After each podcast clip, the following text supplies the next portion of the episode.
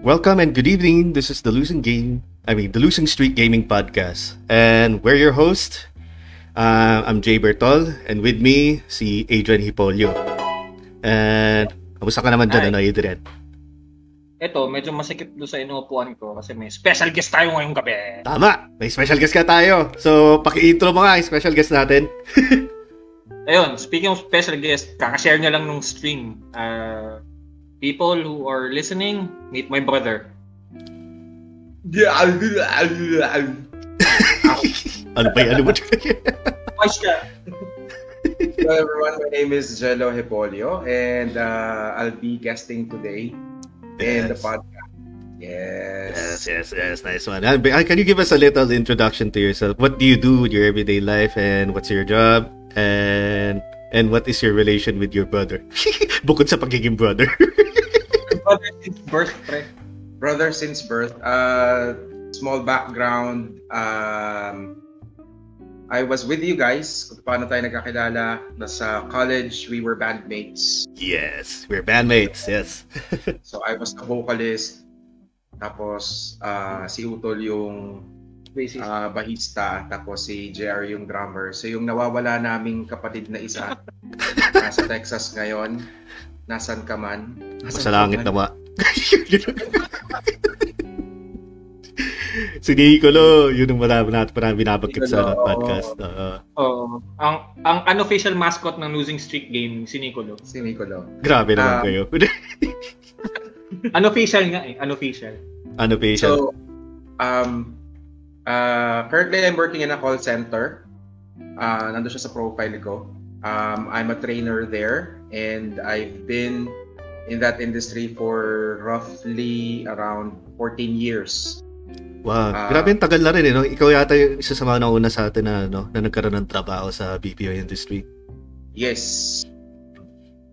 Sino pa yung So- sumunod sa inyo dyan? Si Bulate, no? yung sumunod sa inyo.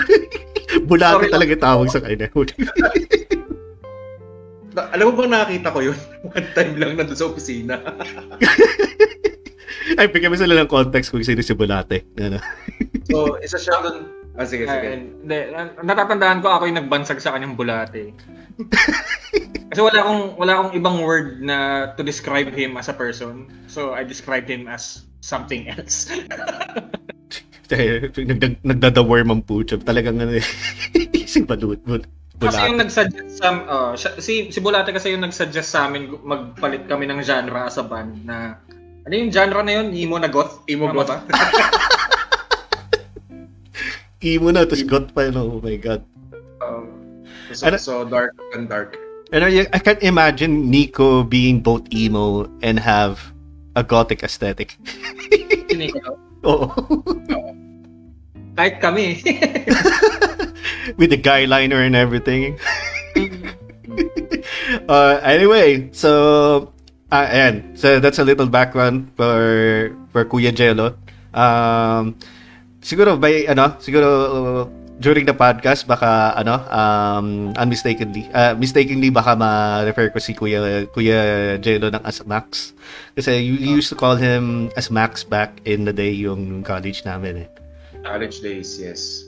Yeah, so which ano, has uh, which is defin uh, parang walang context kung bakit naging Max yung nickname niya. Okay, walang context. eh. It just happens one day na ano, yun na. Ah, ikaw na si Kuya Max. Oo. Oo. Parang it, it grew on me on that particular time of life. Yun nga, yung unang pakakilala ko nga sa'yo, yan eh. Ang introduce pa sa akin ni Adrian sa'yo, ano ah, Max. Which, edi, Max. Max Oo, sa kagad. Lang kasi, oo, kasi yung mga kaklase nun ni Kuya, Max na yung tawag sa kanya. Eh, kesa magpaano pa ako, eh si Kuya Elol, yung pangit pakinggan ng Elol. Oo nga. Di ba? You agree? Oo nga, oo nga. Maganda pa yung Max para Para para number one, di ba? Uber Max ka nga doon sa mga ano, ni sa Final Fantasy 7. Oo. Uber Max. Uber Max. Uber na Max pa. Uber na, Max na. So, anyway, uh, kaya ka namin din nakuha na sa special guest because ano eh, uh, nakita ko naman na, na parang there are things na may nababanggit ka rin din yung habang pinag-uusapan namin yan ni Adrian about the topic. So, in doing so, we jump back to the topic which we originally have right for this for this podcast, which is um, how does video games help with coping with dep- depression? So, Yeah. um, just with hearing that title, ano there, uh, what comes in your mind? Uh, can I have your input, guys? Which one? Bato ba topic kami? Ah, bala kayo. Ah, siguro ano, superiority mo na, superior ano. Mas senior mo na. The joke lang. Hayop ka. okay mo na. Ah, ikaw mo na, Sorry, Kuya sorry. Jello. okay, so uh, the topic in itself kasi is a, is a very sensitive one kasi we're talking about depression. And Sure. video games uh, video games in itself um parang creates an escape for uh, for reality, ano, ano yung na-experience natin sa video game and how does that affect the person that's currently Suffering. having that oo, that type of emotion or that type of feeling. Um, tama. Mm. na parang ano lang siya, parang uh, how do we or how does it help people or what are the effects of video games in those types of people? Yun lang yung parang nakikita kong uh, kung First thing that tayo- comes in mind. Yan ang ganun. Oo. Yun yung nakikita kong parang doon tayo mag magre-revolve um, sa topic na yun. Yeah, exactly. Kaya na yung topic natin eh. Tapos yan, ah, Adrian, ikaw naman. Kung ano po, ano, unang, unang basa mo pa lang ano kagad pumapasok sa isip mo. Coping with depression. Uh, cope, uh, coping uh, your depression using video games, no? Ah, Ah. Ayun, ah, personally, siguro sa akin, talagang, ah, ano ba, ah, how, relatable? Uh, super relatable siya since uh, you've been there eh. Alam mo yung kwento ko. You know, um, uh, Jay and my brother was with me with my struggles nung college life namin. Doon pa sa malayo. Oo, oo. Naman. Uh, uh, you you knew or you know how I ended up uh, being alone and trying to ano, trying to be less ano unproductive siguro. Um, Hindi naman unproductive ang tawag doon. Baka siguro, no, ah, na-stifle lang yung ano mo, yung growth mo nung that time na, ano, to the point na parang you just chose to be a lone wolf.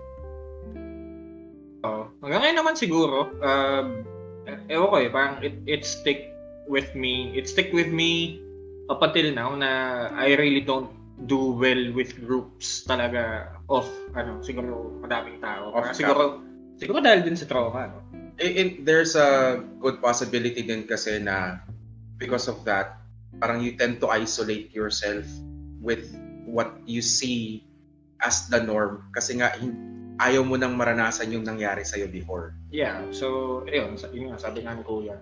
Ayun, parang uh, for me this topic will really really really touch a nerve.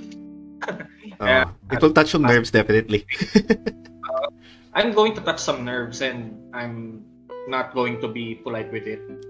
Ah, So- it's okay lang. I mean, we're right here naman nga. Nga pinag-uusapan natin yan. Let's just treat this as a, like an outlet. Kumbaga ganun. Oo. Kumbaga. This will be my first ever explicit podcast with you. Kasi for the record, hindi pa ako nagmumura or anything. In... Oh, sa bagay, ako lang nagmumura dito, putang ina eh. Kaya ganun. so, So, yun. Ayan. Oo. Ako naman, share ko Ah. naman din sa akin. Ah, kilala niyo ako ng college eh. I, I- ako yung mismong, ano eh, parang yung guy na to go to yung tipong, kung bad trip ka eh, ah, I, I try to see things na, na, na you make you feel better. Am, am I right? Eh, ako, ganun ano eh. Ganun ang parang outtake ko ng college yun eh. Oo. Bali, si Jay kasi yung pag nakita ko tapos bad trip ako, Jay pahag. Anong pahagbayag? Putang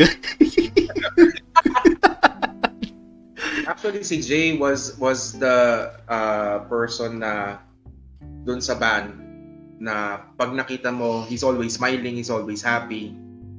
Parang he, he hindi siya yung parang siya yung pwede mong lapitan pagka may problema. Kasi kaming dalawang magkapatid parati kami nakabusangot. Oo nga. Pero marati kayong ganun. Kung hindi, kung hindi kayo mo bad trip, bad trip talaga kayo. That, that, You that, really need to choose Oo. one attitude or parang one mood na isa lang yung mukha namin. oo. Para pagdating na pagdating naming dalawa is nakakunot na yung noo. Parang ang dami na namin iniisip pareho. Well, Mainit sa biyahe. oo, technically, layo ng bahay namin. Oo nga, oo nga. Tapos talo pa sa Dota, tapos talo pa kung saan. Oo, oh, ko nang paalala.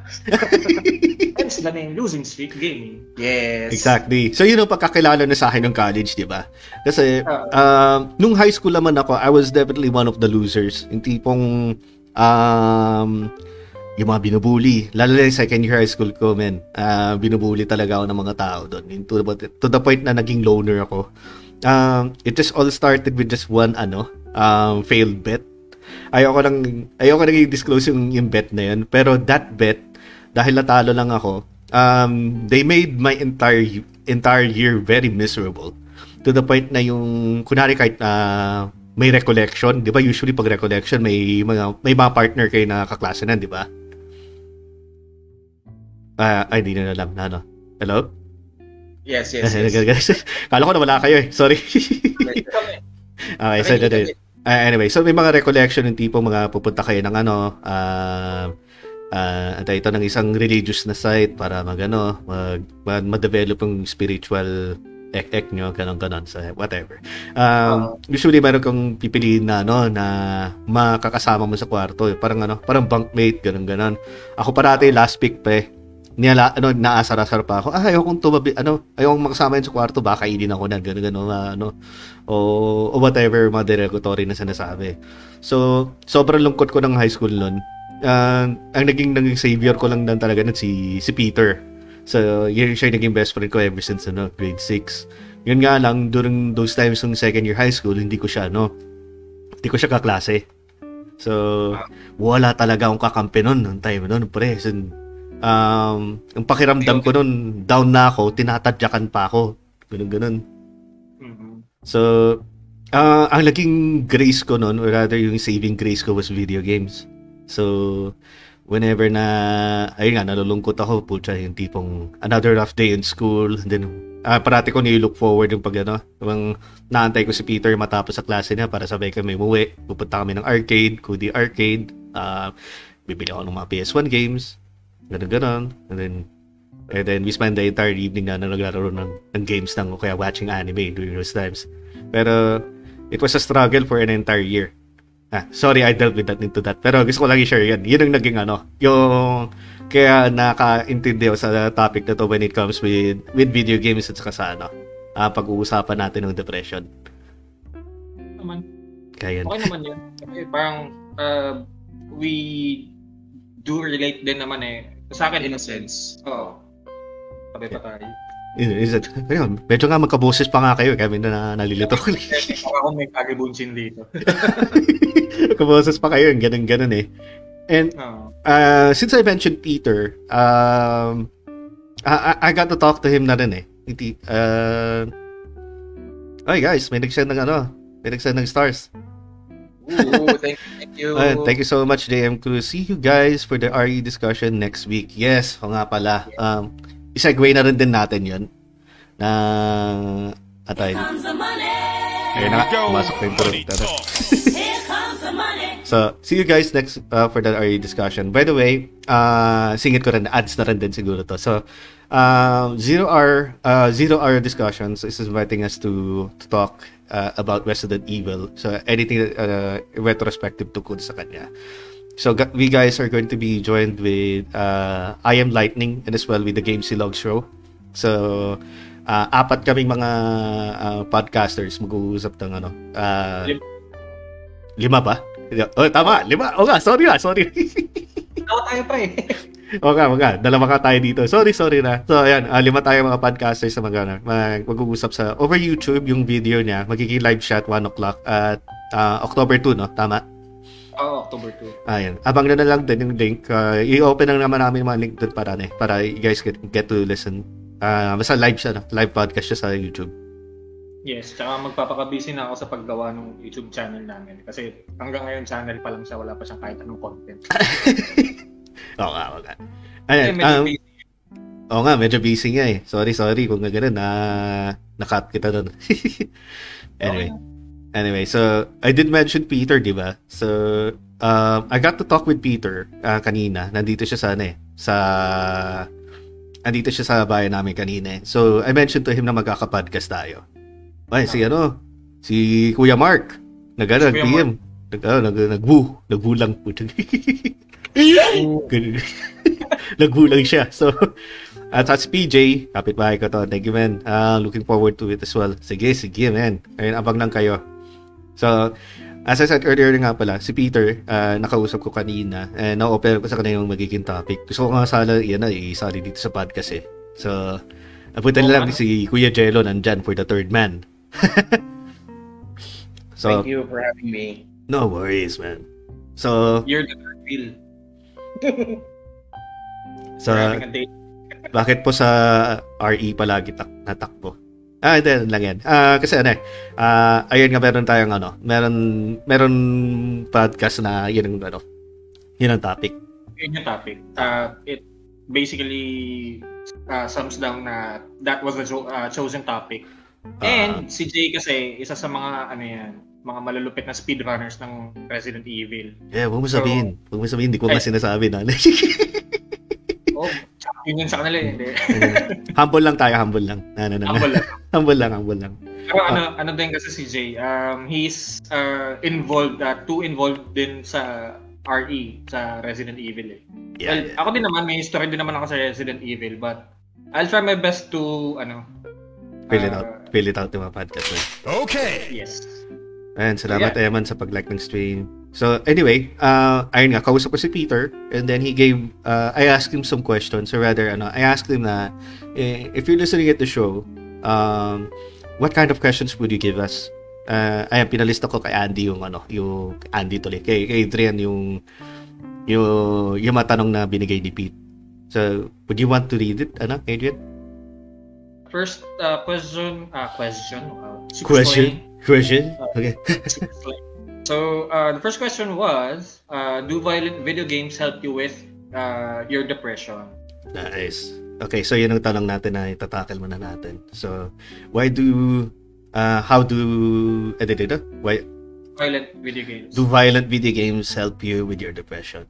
Okay. Yes. Uh, would you like to start with that? Kung, kung gusto mo ano yung answer mo. Kasi alam ko ano eh, magkaiba yung sagot natin dyan eh. Uh, uh, we briefly talked about it uh, before the stream uh, began. So, uh, to me, kasi ano eh, um, hindi ako fan ng violent games. Uh, ano ko talaga eh, uh, I really love JRPGs talaga before. Um, but I think, for me, uh, personally, uh, hmm, violent video games, I don't think it brings that much of an impact uh, with your depression. Kasi parang, yes, it does distract you, but I don't think, siguro ano eh, um, kita mo na yung sagot ko, ang gulo, di ba? Hindi, kasi uh, for me kasi talaga, I, uh, it's just ano eh, a matter of your preference in terms of uh, the games you play. Uh, if you chose to be violent. Kasi may mga games naman na kaya mong hindi maging violent and matapos yung buong game eh. Exactly. yun nga yung, Diba? yun din yung bibing up ko. Ah, by the way, ano, may nag-PM sa atin. Ako nga pala din, ano. Thank you, Monique, for liking the stream. Uh, si PJ, sabi niya, uh, RE related to, ano, haven't played RE Village and 7 yet. Question is, do I need to play 7 first before I start Village? I haven't heard corrected or maybe not. Uh, personally, ano, uh, laruin mo na na ni 7 kasi pareho yung protagonist doon si Ethan. Ay, Ethan ba? Tama ba? O, basta yan. Uh, mas magandang unahin mo muna yung 7 kaysa sa 8. So anyway, uh, andun tayo sa ano sa input ni ni Adrian doon. Um you're not violent na talaga no, the, the, the point na yung yung hinahanap-hanap mo yung violent games na yun para na makuha yung itch mo sa laro, no? Hindi eh, Paragon for Life ako eh. Paragon, oh my god, yun na yung ano, Mass Effect, my friend. Ah, ano, um, ayun, kanina, uh, nakatop lang kanina. Si Eman, thank you for uh, liking the stream as well. Yun, um, ayun, mabalik tayo. Um, I chose to do the right thing pa din, kahit sa games eh. Pag nakita mo maglaro ng open world game, I always uh, follow the tra- uh, traffic rules. Mm. Unless may, ano, uh, unless parang uh, may tawag dito. Inahabol ako ng police, oo, yun. But, uh, kunyari, uh, on, uh, in playing games na open world like, uh, Okay. what do you call this? Sleeping Dogs, No, it is a violent game, eh. Di ba, Oh, it is. Uh, martial Oh, arts it is game yun eh. Ch- Chinese martial art game yun eh. Um, sorry Ayun. to cut you off by the way. Si Mhm. JM Cruz, thank you for sharing your stream. It's also liking the stream. Tapos si, si, Sir- si Kuya Mark, sabi niya, ano, sa akin kasi stress reliever siya. Uh, shotgun and automatic weapons all the way. So, uh, in a way, I think he's trying to say here is, ano, uh, yung violence in the video games, hindi nakaka-apekto sa kanya. It's rather stress relieving. Kumbaga. And then, Matanong kasi, ano, um, do multiplayer FPS games uh, uh, be counted as violent video games for you, ah? Ah, sige, sagutin ko yan in a while. Basahin, basahin ko lang to si Norbin. Si Norbin, uh, for the gamer itself, you're just finishing the objectives. Pero doon sa mga spectator na hindi naman siguro masyado invested sa story or outside the sphere, nafo-focus lang nila ang violence. Pero kapag nalalaro ka, ah, naglalaro ka, hindi mo naman papapansin yun eh. Ah, totoo yun. Ah, kasi, ah, kunwari, um, doon mo nilalabas yung frustration mo na sa laro. Kumbaga, hindi mo na binabali yung story. Kasi in your case naman, um, nakikita mo yung violence sa laro, pero mas invested ka sa story ng game, di ba? Oo. So, like, uh, mm. oo, for example, dun sa Sleeping Dogs kasi, you play as uh, Wei Shen, which is an undercover cop na nag-undercover siya sa, ah, ano, sa, sa, triad. sa triads. Tama, tama. Oo. So, in that uh, in that premise pa lang kasi Okay. I choose to be on the cop side rather than the triads. Uh, Tama. yun. Hindi ko alam kung moral compass ba or ano yung nag-drive sa akin to do that. But, Well, you are playing as the person naman in the game. So, parang yun na rin. You're, you're placing yourself in his shoes. How about nga pala si ano? Ah, si ano? Si si Kuya ano? Si Kuya Jello. How about your opinion naman about the topic? Um, me in particular, I play a lot of fighting games, so that can be considered that some that something that is a little violent since you know you're hitting people. Mortal Kombat, Street Fighter, Second. Tekken, yeah, Mhm. uh, especially Tekken. especially Tekken. so, in a way, um, it doesn't really cope with the depression, but rather it relieves stress. Eh, as as uh, one of our listeners were uh, or was saying, um, it it releases tension, but it doesn't really, for me, uh, deal with the feeling of depression. Um, it gives you an outlet of the things that you want to do. Uh, since fighting siya, it's a one-on-one perspective. So, yung ano yung nararamdaman mo, uh, you you tend to to show it in the video game, especially kung di ba, you have certain characters that you play, uh, a certain fighting style, a certain uh, move na doon mo na ilalabas kasi sa video game na yun yung gusto mong gawin but not in a sense na um Na may urge ka na gagawin mo in real life. Ganun, ganun. o gagawin mo siya in real life pero Minsan. minsan according to my brother Ayun nga, Ah. sab- sabi nga ni Kuya, ni Kuya Mark nga eh. Si Jello, ah Tekken yan. Tapos ano, ayun, sabi din ni JM Cruz, who you? Sabi ni uh, Wen Shen Mofo. um, ayun, isa pa rin, things that you want to do to certain people, naka open and close parenthesis. certain certain certain Emphasis on the word. yes Emphasis Pero- pa yan. Okay, wait lang. Uh, first, uh, Here we go. John, shoutout kay Katarina Alves. And also, uh, he sent another 69 Oh, stars. 69. Nice job. Nice job. Thank you, thank you. The most nicest uh, two digits. oh, ano yan? Katarina user yan sa si Norbin sa sa Tekken 7. Ah. Ah, by the way, uh, so doon tayo kay Kuya ano, kay kay Kuya Jello. Ah, pinapalabas niya is ano, ah, it's not that na meron tayong ano, um, violent tendencies na na gusto nating gawin in real life. Pero instead of doing it in real life, we do it over In- in game para doon natin na nasasatisfy, nasasatisfy yun na meet yung criteria na gusto natin ibuhos na galit. Tama ba? yes Ah, okay. That's what from what I'm getting. So, ah, ayan, may sabi si ano, si Si PJ. I play games because of the good of storytelling and waifus.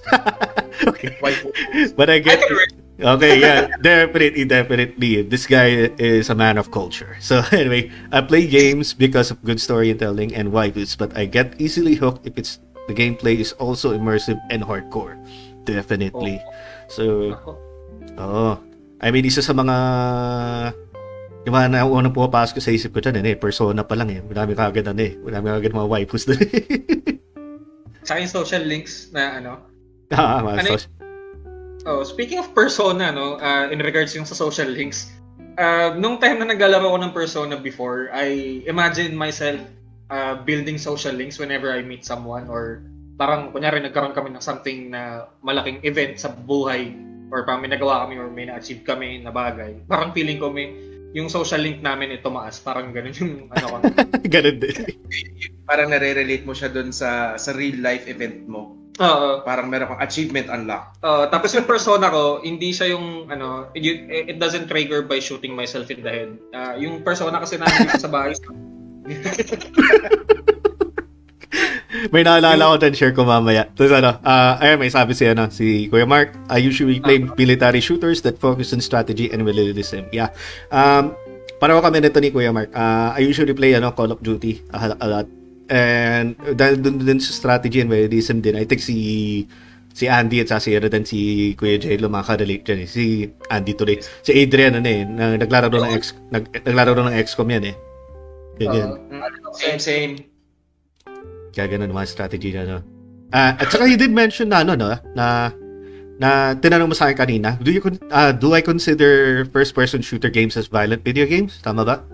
Well, technically, uh, not lahat eh. Because I do know that Call of Duty and the other ones, uh, yung may single player campaigns, yun talaga eh, oo, violent yun. But what I'm trying to ask is yung mga competitive na Multiplayer. Ah, Multiplayer, yung like ano, ah, let's say mga esports titles, ganun ganun, yung tipong to the point, Uh, CSGO, ganun. Well, Ah. technically, CSGO is violent.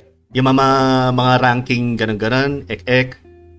Uh, is it considered as violent or is it just competitive?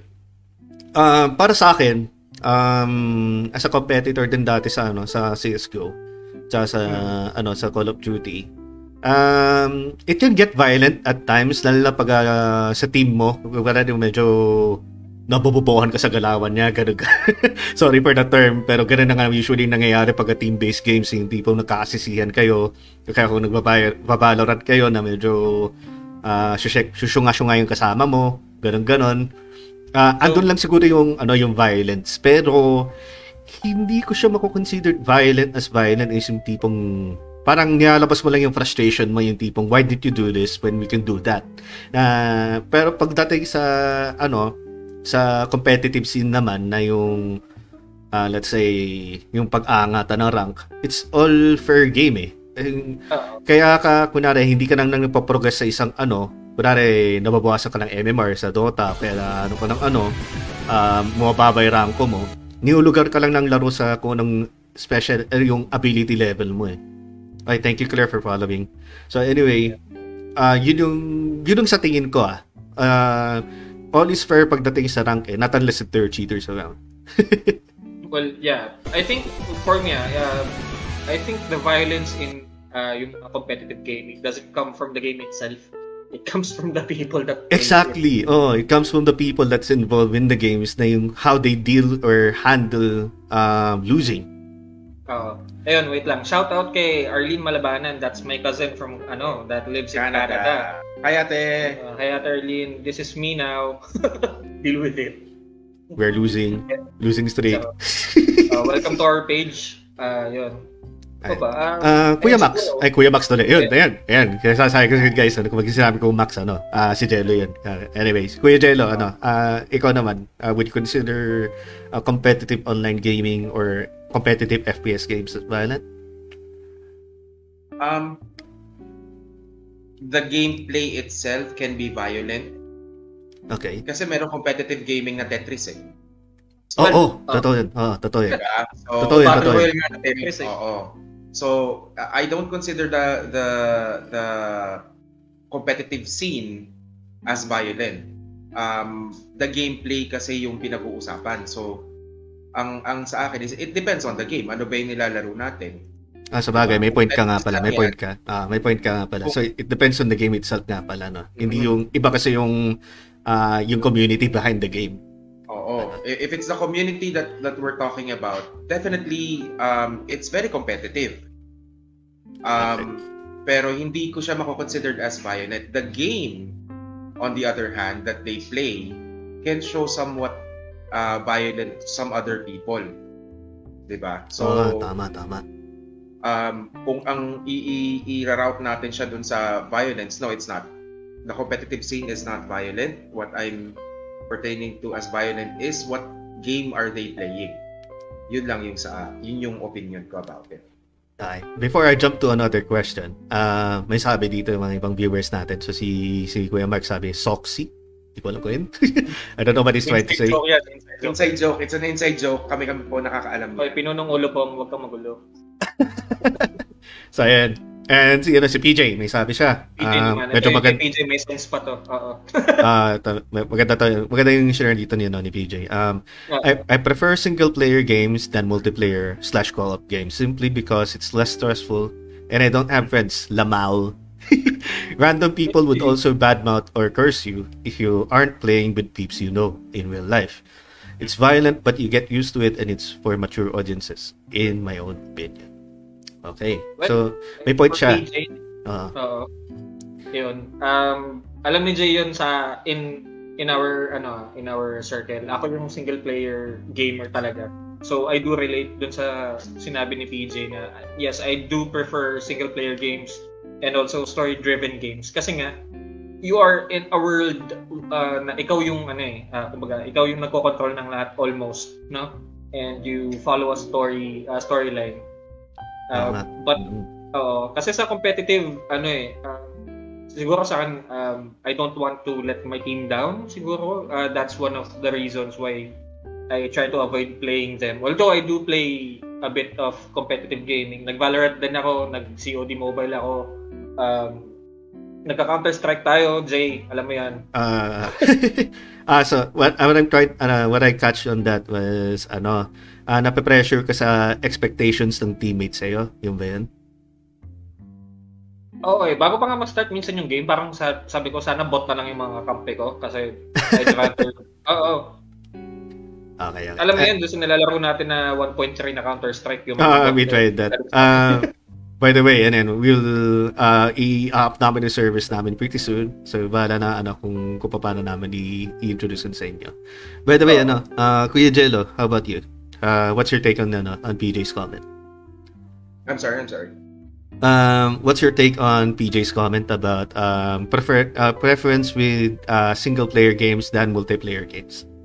Ah, since I do a lot of fighting games, so technically single player talaga siya. Um, parang it's just me and the person. Mas mas gusto ko kasi yung ganung setup. 1v1. Ah, Para-paraban, oo, 1v1. ganun. Oo. Uh, unlike dun sa multiplayer campaign, um, medyo hirap din kasi ako, especially with the games right now.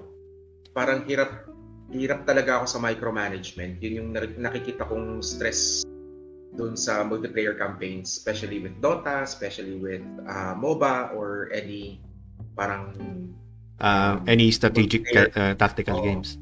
Oo. Um, kahit na sabihin mong ano siya, ah, yes, maganda siyang panoorin, pero for me kasi hindi siya for me yung capabilities ko when it comes to that game is very very ano um parang napakababa nung learning curve ko. Hirap akong kumabol. So I I I would rather play one on one rather than The team battle. than a team battle.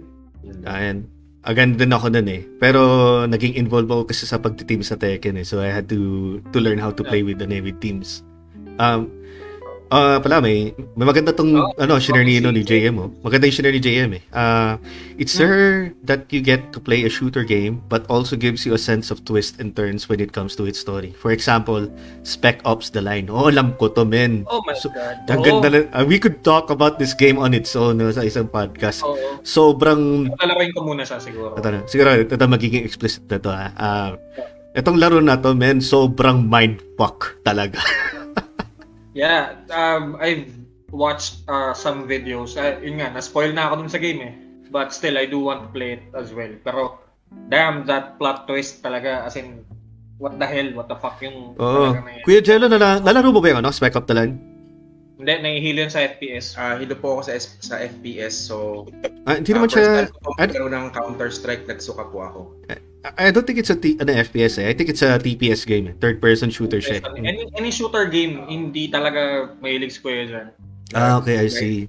Pero grabe yung ano nan. Grabe yung Plot ng story nan. I mean, kung guys, ano, if you haven't played the game yet, ano, basically, this game tackles on also um, uh, PTSD. Uh, post-traumatic Oh, stress, ano. So, uh, it's a soldier na, ano ito, na, na, I think he has a quest na parang may babalikan siya siya ng mga kunting sundalo uh, na naiwan dun sa gera nila. Uh, uh, correct me if I'm mistaken. Pero um, in doing so, parang he's hallu- hallucinating from from the trauma of what happened to him before na yung sa gera. Hindi po to, uh, to the point um, he can even hallucinate na may kausap siya ng mga bangkay na na pati ultimo mga kakampi na nagtataka na sa kanya kung bakit pa siya na nandun, ganun ganun. Pero ah, hindi ko na i-twist further pa kasi once you play the game, sobrang mindfucking pagdating sa dulo eh. Oh, tsaka ano na lang siguro, iwan ko na lang yung two words na to na kung bakit naging controversial ang Spec Ops The Line. Which is yung ano, um, white phosphorus. oh, grabe yung scene na yun. Ah, if you guys search that scene with Spec Off the Line White Phosphorus, uh, you would see what I mean. Picture What you mean uh, uh, ayun, sa may sabi si Kuya Mark. Um, ah, ito mga nilalaro niya ata. I think minention niya. So, Ghost Recon, Call of Duty, Sniper Ghost Assassin, and Battlefield. Oh yeah, definitely, you know, uh, multi, multiplayer um, focused games. And then, ito si JM Cruz, sabi na na, ano, either ending in the line, you lose. Parang yung kailangan mo mag-choose ng Deus Ex if you save humanity or not. Yeah, totoo yan. So, uh, just play the game, guys, kung ano, kung makita niya. uh, if, if you guys are into uh, weird, hindi naman weird, eh, disturbing games, Uh, or talagang uh, very, very immersive games, try Spec Ops. Uh, by the way, ano, I think we we can move on to this next question ni ni, ni Peter na mabigay na. Uh, can you read it? Um, second question is, coping with gaming burnout, how do you deal with it? Oh God. Uh, would you like to start with that, uh, Kuya Jello? Sige. So, currently I'm in a losing streak kahit din dun sa nilalaro ko. Okay. So currently I'm playing uh, Magic the Gathering Arena. So it's an on- uh, online PvP board game. So for those who are playing Magic online, yun po, naglalaro ako doon. Uh, MTG Arena. So, um, me, there is parang uh, nababurn out ako kasi you have a lot of things in mind that you can't put into fruition. Yung hindi mo magawa doon, hindi mo siya magawa.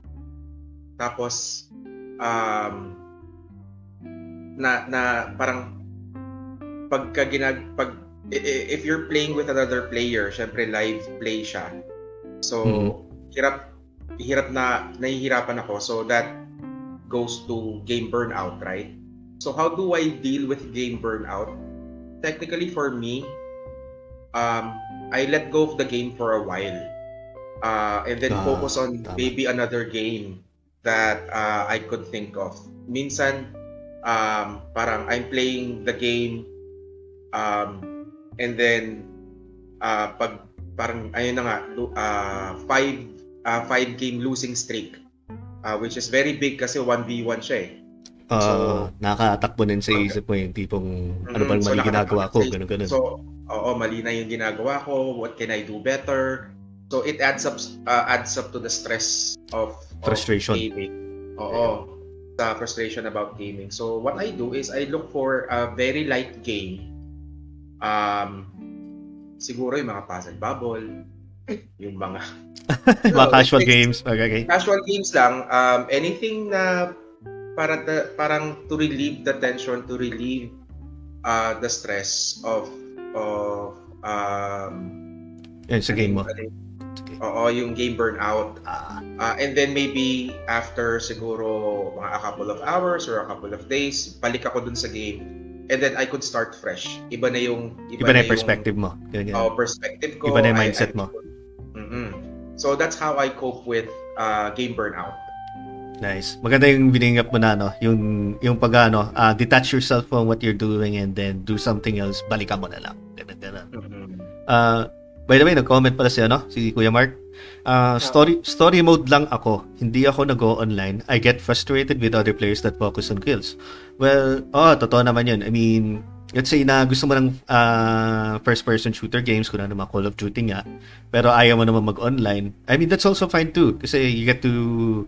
Kaya nga meron nga tayong mga bots o kaya meron na tayong ano, story-driven na namamaril ka rin. Kaya, ah, in a way, ganun din yun. Ah, AI, Sige, sige. Sorry for cutting you off. Ano yan? Hindi, ano, kapag parang sa ginagawa ni Kuya Mark, ah, may AI naman. Sa, ah, if you're going to do, ah, if you decided to play the story, um, well, you are your own gamer naman eh. Ah, nobody's ah, forcing you to play, Yeah. di ba? Yeah, exactly. Kung anong, kung anong trip mo, di ba? Oo. Ah, ikaw naman, eh, no? Adrian. Ah, how do you cope with gaming burnout?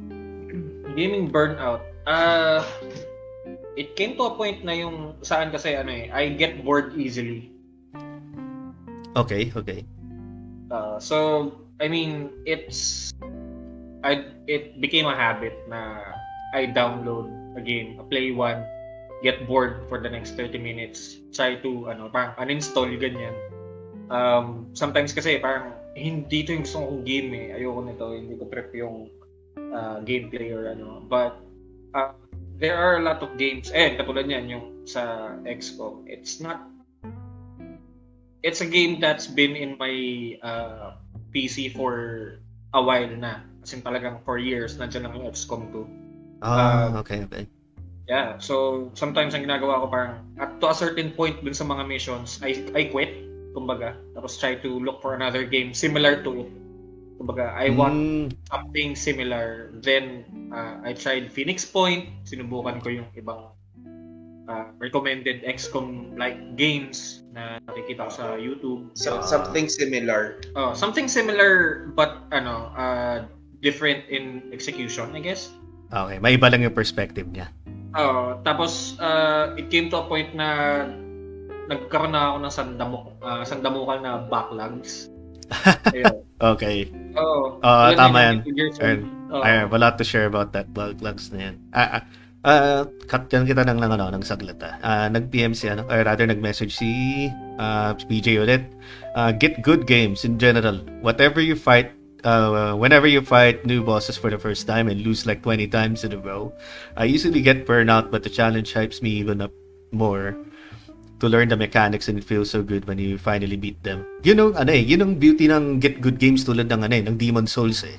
Um, there there is nothing wrong with the game there is always something wrong with you kasi uh, the game is ano eh uh, designed to be ano na meron chinks Oo. yeah, yeah na meron ano na meron chink sa armor na sinasabi nga nila yung pwede mong i- i-exploit so uh, let's say na kailangan mo palang uh, tumalon-talon dito kaya kailangan mo mag-dodge roll dodge roll na gusto magsak ganun ganon so uh, mga random casuals na tulad ng mga tumatakbo lang para mang mag ano, mag button mash o kaya magaganon, hindi uubra. So the game is forcing you to ika nga, get good. so Siguro sa akin, ano, ah yun nga, ah, balik tayo sa sa burnout. ah Ito, ito talaga talamak to sa mga ano eh, mga older JRPGs na you really have a mandatory section na kailangan mo talagang Grind. mag-grind mag-grind. ah ah, yeah, yeah. right. EXP. Para Ah, mag-XP. Ayun, na may sabi nga si. Mark about ano eh, may about RPGs eh. Shoutout Mm. nga pala sa mga nagkompleto na mga RPG games. Ah, like example, ah Final Fantasy. oo. Then also Okay. with game burnout, I usually pause the game and rethink strategy. Oh, that's that, that's a good ano. That's a good ano uh, tactic. Na yung tipong mag-pause ka muna, isip ka muna. Take a breath of fresh air. Yeah, so that's basically how I deal with my burnout eh, uh, gaming burnout. Kasi nga ano, um kumbaga parang your brain is too exhausted to think na eh. Oo, Um, frustrated diba? ka na nga, ang dami mong iniisip, no? Ganun. You, oo, you're on the verge of throwing the controller or punching the monitor or ano. Um, oh, may mga ganun eh, di ba? Alam naman natin yan, may mga ganun tao na umabot to the point na nag-rage quit na talaga sila. And Ah, it's uh, it's really ano eh, it really uh, it's really something that is known sa gaming community na they, there are people na yung temper nila eh, medyo nahihirapan talaga. Oo. So yun. And sabi ni JM, ano, European Extreme Mode in MGS3 was one of the most ha- head-scratching games I ever played in the original Ninja Gaiden. Worst game ever. Um, hindi ko pa natry yung European Extreme eh. Kasi yung, uh, natry ko lang ng mga hardest mode sa, ano, sa Metal Gear was in Metal Gear 4. Yung tinatry kong kunin yung ano, Big Boss Emblem. And halos parang duluhan ng map yung vision ng ano ng kalaban. so, I think uh, I think I know what he's trying to get uh, to say Oo. yan dito. Uh, add ko lang doon yung sa Ninja Gaiden. Ito ba yung sa Xbox uh, version, yung unang-unang Xbox? Yung ano, yung classic. Yung classic. Uh, Xbox, uh, hindi, hindi, hindi yung ano, hindi yung classic na Dope mode. Ano, yung ano, kumbaga yung sa Ninja Gaiden sa Xbox na ang tawag dito, yung sa first mission pa lang, you you will probably get killed Multiple times. multiple times. Ayan ba yung parang training mode pa lang patay ka na? Oo. Oh, tapos grabe. ano, ah, tapos yung boss doon ata, I think nunchucks yung gamit. Well, di ako familiar kasi sa kanya. Pero I, do, I did heard na no, yung Ninja Gaiden nga na ano, yung umpisang level pa lang super hard na.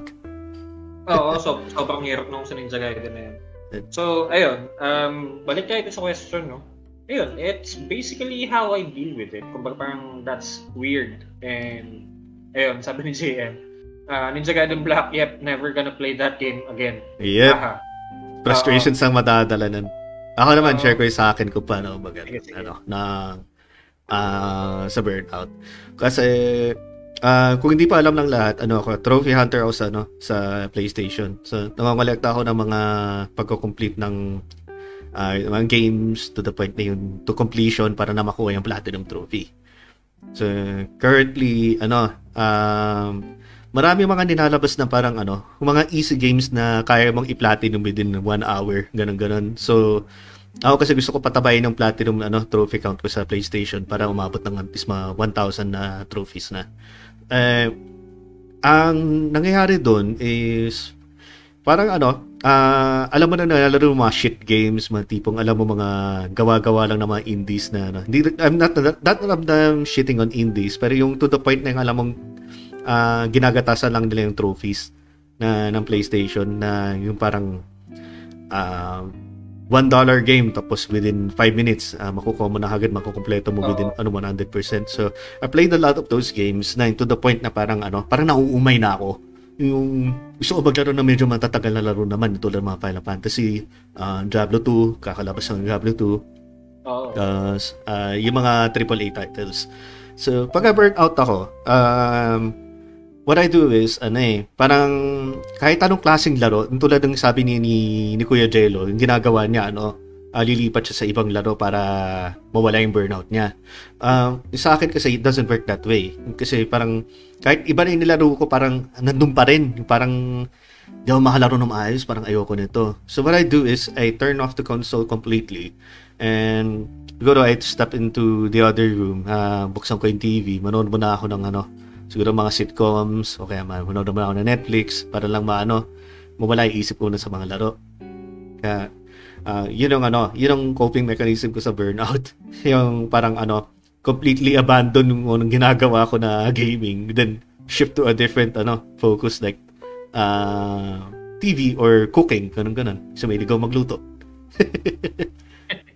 So. Nagluluto ka pala. Oo, nagluluto yan. Nagluluto pala ako. Alam mo, nahilig ako sa luto eh. Ah, ever since ano, ano, lalo yung nag-umpisa yung pandemic. Ayun na. Ah, Uh, well, everyone became a cook during the pandemic, so yes. yeah. Yes. Ayun. Sabi ni Kuya Mark, kung frustration ang hanap mo, ang hanap, Splinter Cell on extreme difficulty. Yun? I, I, I think I've never played Splinter Cell, uh, the, the Splinter Cell franchise as a whole eh. Wala pa akong natatry nun, pero sige, I'll take that. Pero mukha nga mahirap eh. I think, ano eh, kala ko sasabihin niya something like Hitman eh. Kasi Hitman, kailangan talaga ng precision Oh, dun eh. Ako ano, siguro kung gusto mo ng frustration, Devil May Cry 3 on ano Uh, Dante Must Die. hindi, hindi. hindi that, uh, Heaven or Hell? Heaven or Hell. Oo, Heaven or Hell difficulty where one shot ka, sila hindi. Oo, maagis mo yung controller nan. Oo. Eh, doon, doon pa kami naglalaro kila Kuya Joy nun. So, hindi namin pwede ipato yung controller since hindi naman sa amin yun. So, yun. Sagaan yun. Parang may nakakompleto yata sa atin nun, ano? Ah, meron natin uh, meron din ako nung ano eh. I mean, naging usapan din natin yun nung ano, 'di ba? Nung college buddies pa tayo na yung ano, yung tungkol sa ah, ano yung pinamagandang fighting style sa ano eh, sa Devil May Cry 3 nun eh. Yung si Oo. Kuya Kuya Jello ata ni siya eh, ah, Royal Guard. Royal Guard yan. Royal Guard, yes. Ay, ano Sa si akin, ano eh. Sa akin, si- Sword Master talaga ako eh. si Zero Hour Discussions eh, nag-share ng stream natin. Thank you so much. Maraming salamat. Maka, ah, paalala ko lang din ulit na ano, makakaroon kami ng ano, ng collaboration with uh, uh, Zero Hour Discussions, uh, I Am Lightning at sa The Game Silog Show. Uh, on October, yep, on October 2, uh, 1 p.m. on YouTube. Uh, ipapost na lang namin yung link kung ano, kung, kung ready na yung podcast namin. yes, yes. Okay. Um, is there anything else you'd like to share, guys? Ay, meron pa pala tayong ano, no? May mga questions pa tayo, di ba? Meron pa tayo dito. Okay, sige. Ano pa mga So, questions? another one, another question is, can a sense of achievement cure depression? Or will it worsen as depressed people tend to uh, isolate themselves? Ay, men, may masishare ako dyan. Uh, Uh, sige, uh, uh, maybe I can go first. So, Yes, please. um, yung ano, a sense of uh, uh, achievement na, no, kaya completion, kumbaga, mga ano. Ah, kasi recently nga, yan nga, pag-usapan natin yung, yung pagtotrophy hunt ko sa PlayStation. Alam ko hindi kayo makapag, ano, ah, relate to or something. Kasi medyo yun ang kink ko sa PlayStation eh. Parang achievement hunter. Uh, kinakompleto mo lahat ng mga achievements sa Xbox Completionist. uh, completionist. So it comes to the point na that you will encounter a game that it's so hard to the point na you would give up. Na yung kunwari ito nakikita ko nun sa Diablo 2 yung ano na yung isa sa mga trophies na or yung achievements na is you have to finish an uh, uh, hardcore character. Kung hindi kayo familiar sa hardcore character ano siya um, pag namatay ka sa Diablo 2 that's it. Patay na yung character mo. Hindi mo na magagamit. Permadeath. permadeath siya, permadeath.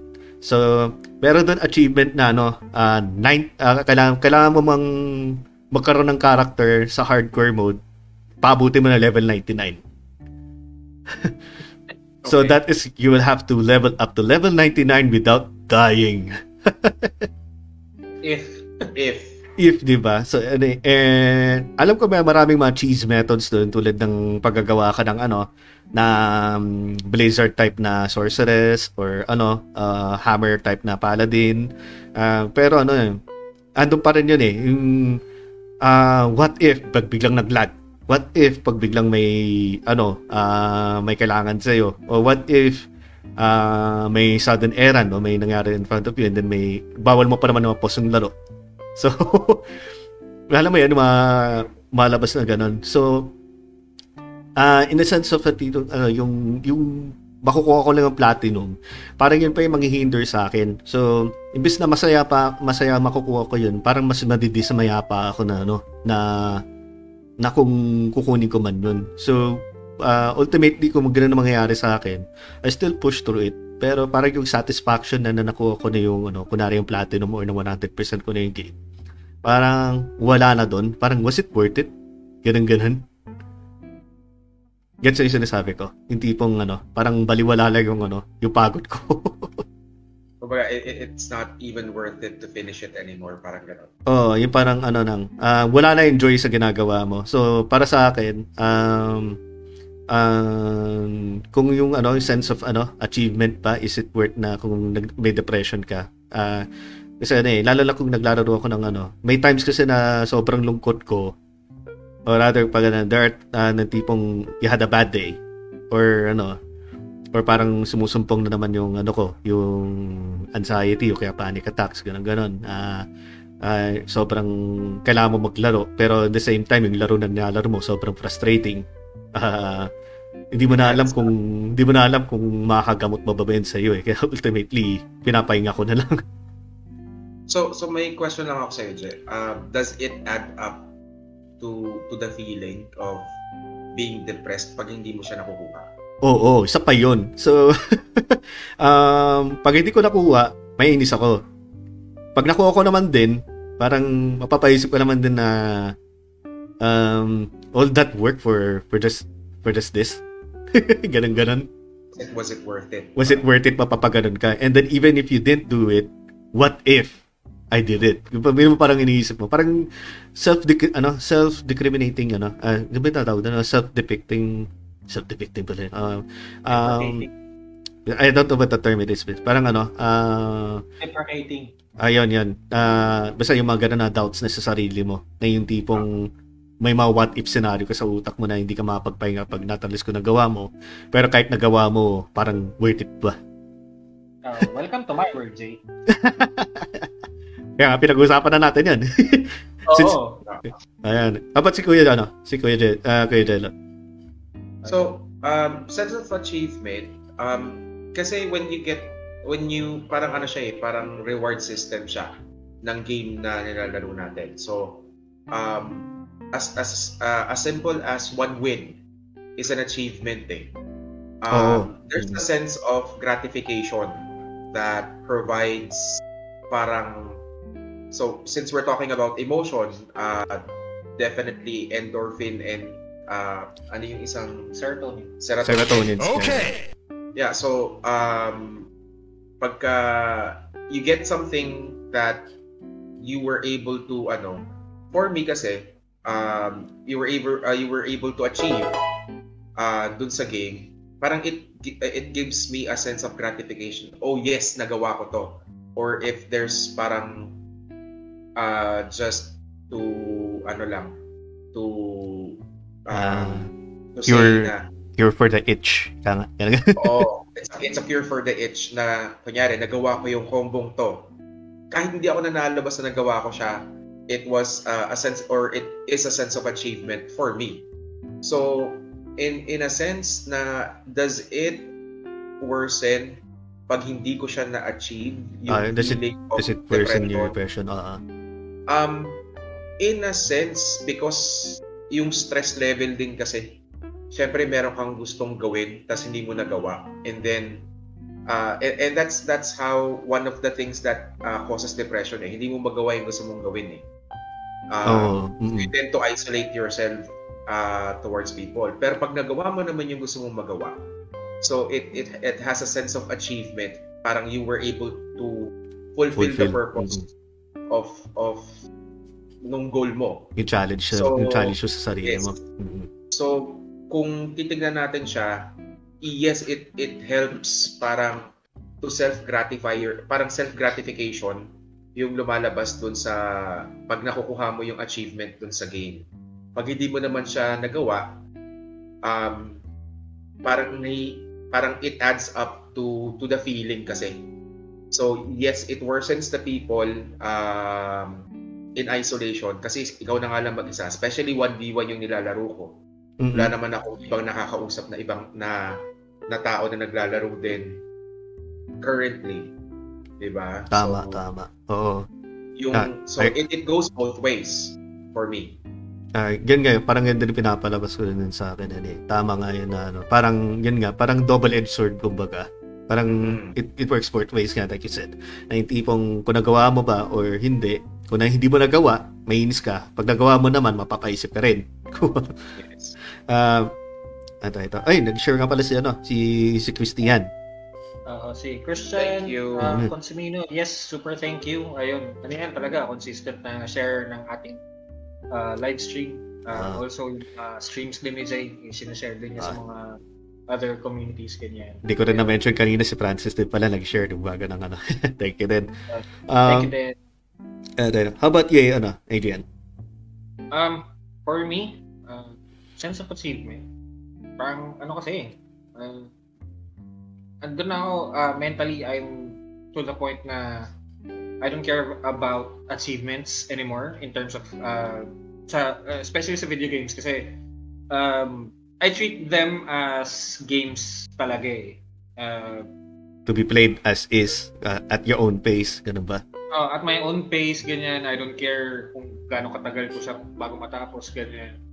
Um, uh, let's say na ano, kunyari, uh, you finish the game. Especially, ganito kasi sa ano eh, um, sa JRPGs, alam mo naman yung New Game Plus, di ba?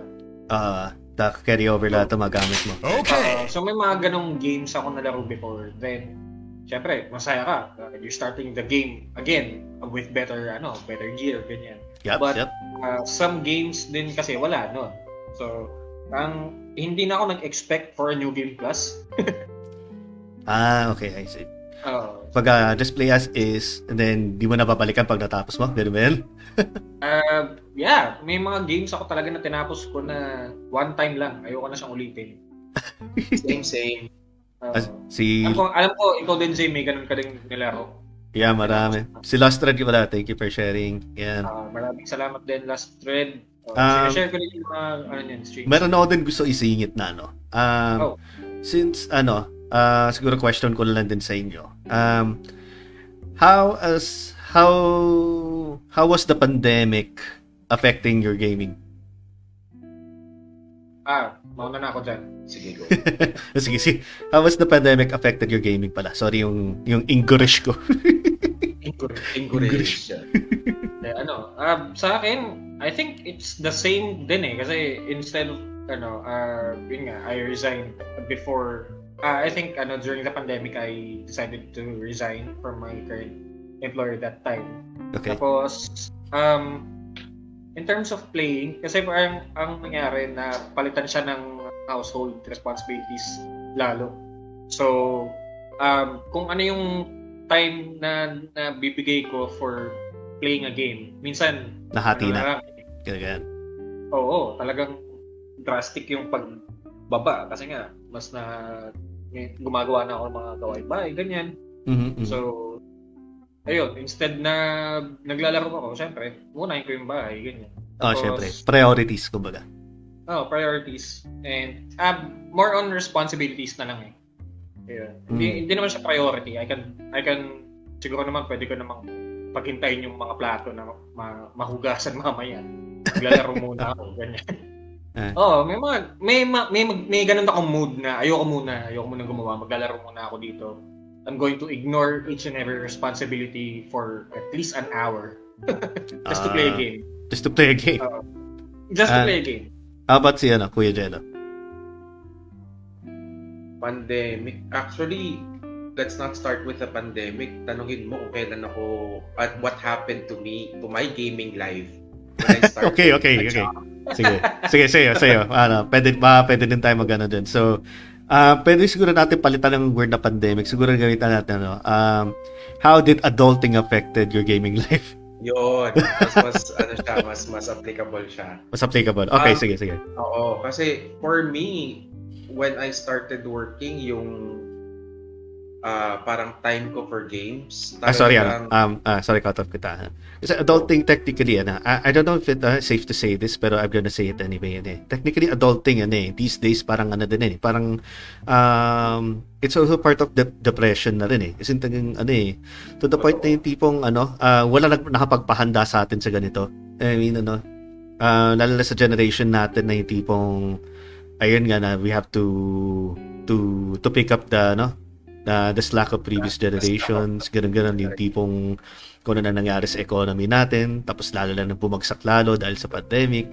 So, yung adulting life natin parang is, uh, I think, pwede ko masabi na ano, na it's different from the adulting life of our fathers and as well from others that are old, uh, from the previous generations. Tama ba? Oo. and and attestation to that is um our parents did not have this ano parang this avenue uh to to release tension Oo. katulad sa atin Mm-mm. with the games they they do they do play games pero yung mga parang laro sa labas mga tumbang preso mga Ah, bakat, yung mga, yung mga sweet games. Oo, street games Sa ganbong o ganun. Oo. Oo. Ah, sorry to cut you off on that. Ah. Ah, balikan na lang natin yan. How does uh, our uh, your uh, adult life or adulting affected you with playing? So, since I started working, uh, way back 2007. Um, parang nabawasan talaga siya as in uh, nung college tayo, we tend to play games. Kaming dalawang magkapatid, parang 8 hours Oh, or more. 10. 8 to 10 hours or more. A day. A day to ha. A Ah, day? Pero nung, oo, a day.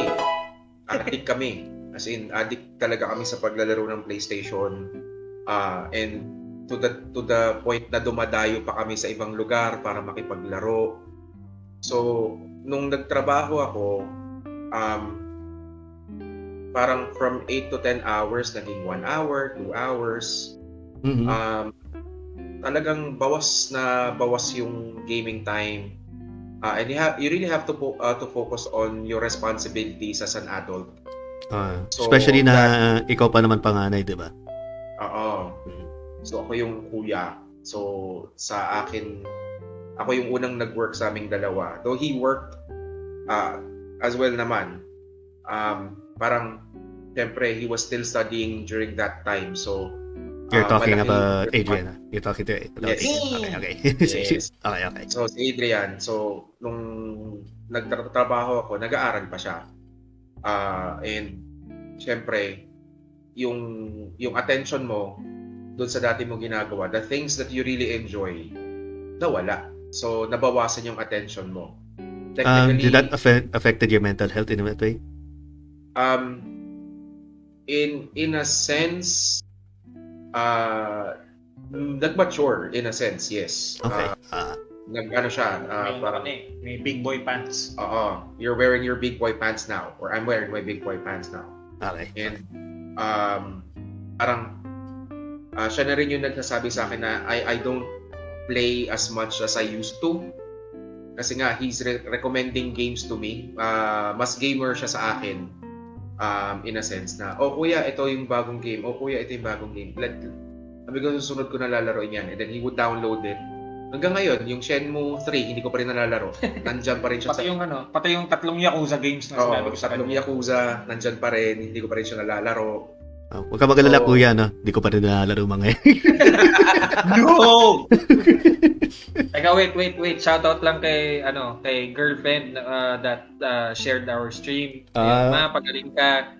thank you, thank you, Ate Chel. Ate Chel, ano? Ate Chel, patukan ka niyan, yari ka. Ate Chel! Ayun, maraming maraming salamat yun kay, kay Mama Labs. Ayun. Uh, eh, So, oh, yan. hindi na ako Um, pumiyok. share ko naman din sa akin yung ano, um, how adulting affected uh, my gaming experience.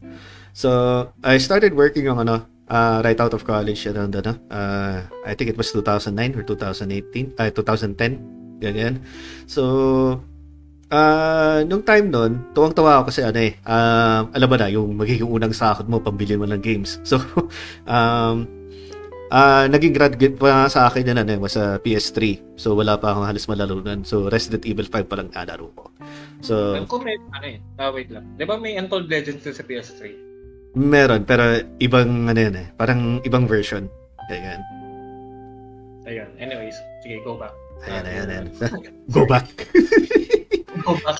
If only I go rewind, back, rewind. it would be when. Ayun, ayun, ayun. So, ah yung pag, ano, yung unang trabaho ko noon, ah rather unang sahod ko, pinanggastos ko sa ano, um, Silent Hill, ah, Homecoming. So, kasi mahilig ako sa mga horror games that time. Yes. So, ah around that time na kasi ano, ano, nung nabili ko yung game, um, hindi ko maano, ang tawag ito, doon ko na-realize na hindi ko halos siya malaro na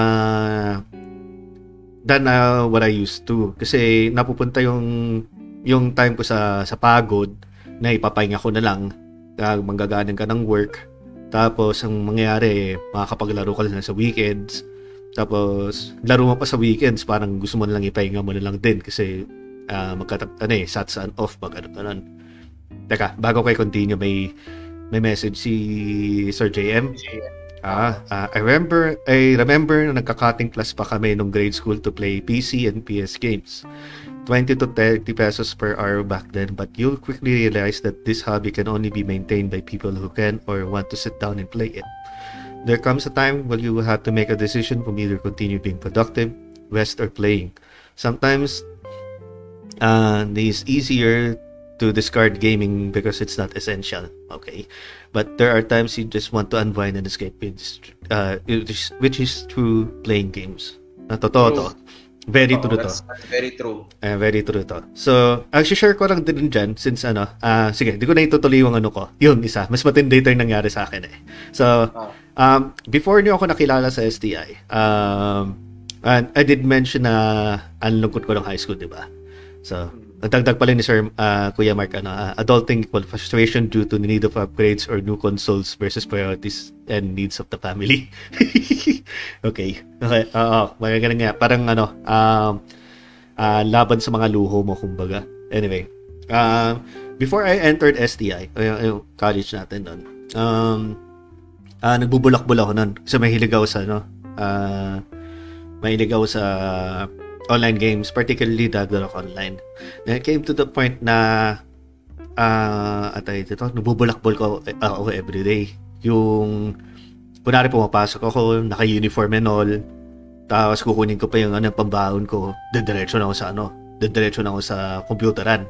Papalevel na ako ng character nun. Pas pinaprioritize ko yung pag-level ko ng, ng character ko nun kasi gusto ko maabot level 99. So, ayun nga, nung it came to the point na yung tipong ano, ah nakaka-apekto na yung ah decisions ko sa buhay, yung tipong ano bang mangyayari sa buhay ko na yun? Ah, mag-aaral pa ba ako sa college o hindi na? O pagpapatuloy ko lang itong ah sinasayang ko yung oras ko sa paglalaro, yung ganun ganon So, napapaisip ako na ah na yun nga na it affects my life na. Pero ah, ayun nga yung na-discover na ano na nagbubulak-bulak ako noon. Ano, pinapapili ako kung magpapahinga ba ako o o pagpapatuloy ano o tutuloy ko pag ah, tutuloy pa ako sa pag-aaral pero ibang school na. So, of course, ano, ah, hindi pa ako sa STI noon, ah, nasa AMA pa ako noon. So, pinili ko syempre lumipat na sa STI bago makilala kayo. So, galing ako sa pagano, galing ako sa pagkabubulakbol nun. Pero, there was a main reason kung bakit ako nang bubulakbol nun. Um, it was rather parang ano, ah siguro tantrum. I can put it right now, tantrum. Pero yung word ko dati was ano, eh, was frustration dati. Kasi, ah, I really wanted to become a chef. Um, I know it may come as a shock to you, Jello, pero I really want to cook. So, ah, gusto ko talaga ano, gusto ko talaga maging ano, ah, gusto ko talaga magluto. Um, tapos malaman-laman namin na ano, na medyo mahal ang tuition fee ng pagiging chef no, ng culinary school. Di ba? Medyo mahal pa yung panahon nun eh. I think it's ano, uh, 200, Ngayon kulang, naman siguro. Kulang parang naman around, 100K. parang, oh, magandang ganun ng mga presyo ng asemper pa nga yun eh. Isang, isang pa yun.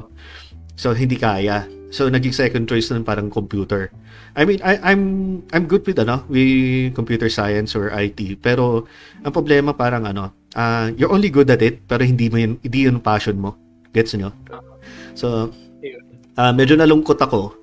Ah and then yung parang in a way, parang yung naging retaliation ko sa ganun, which is I know it's bad, wag niyong gayahin mga listeners.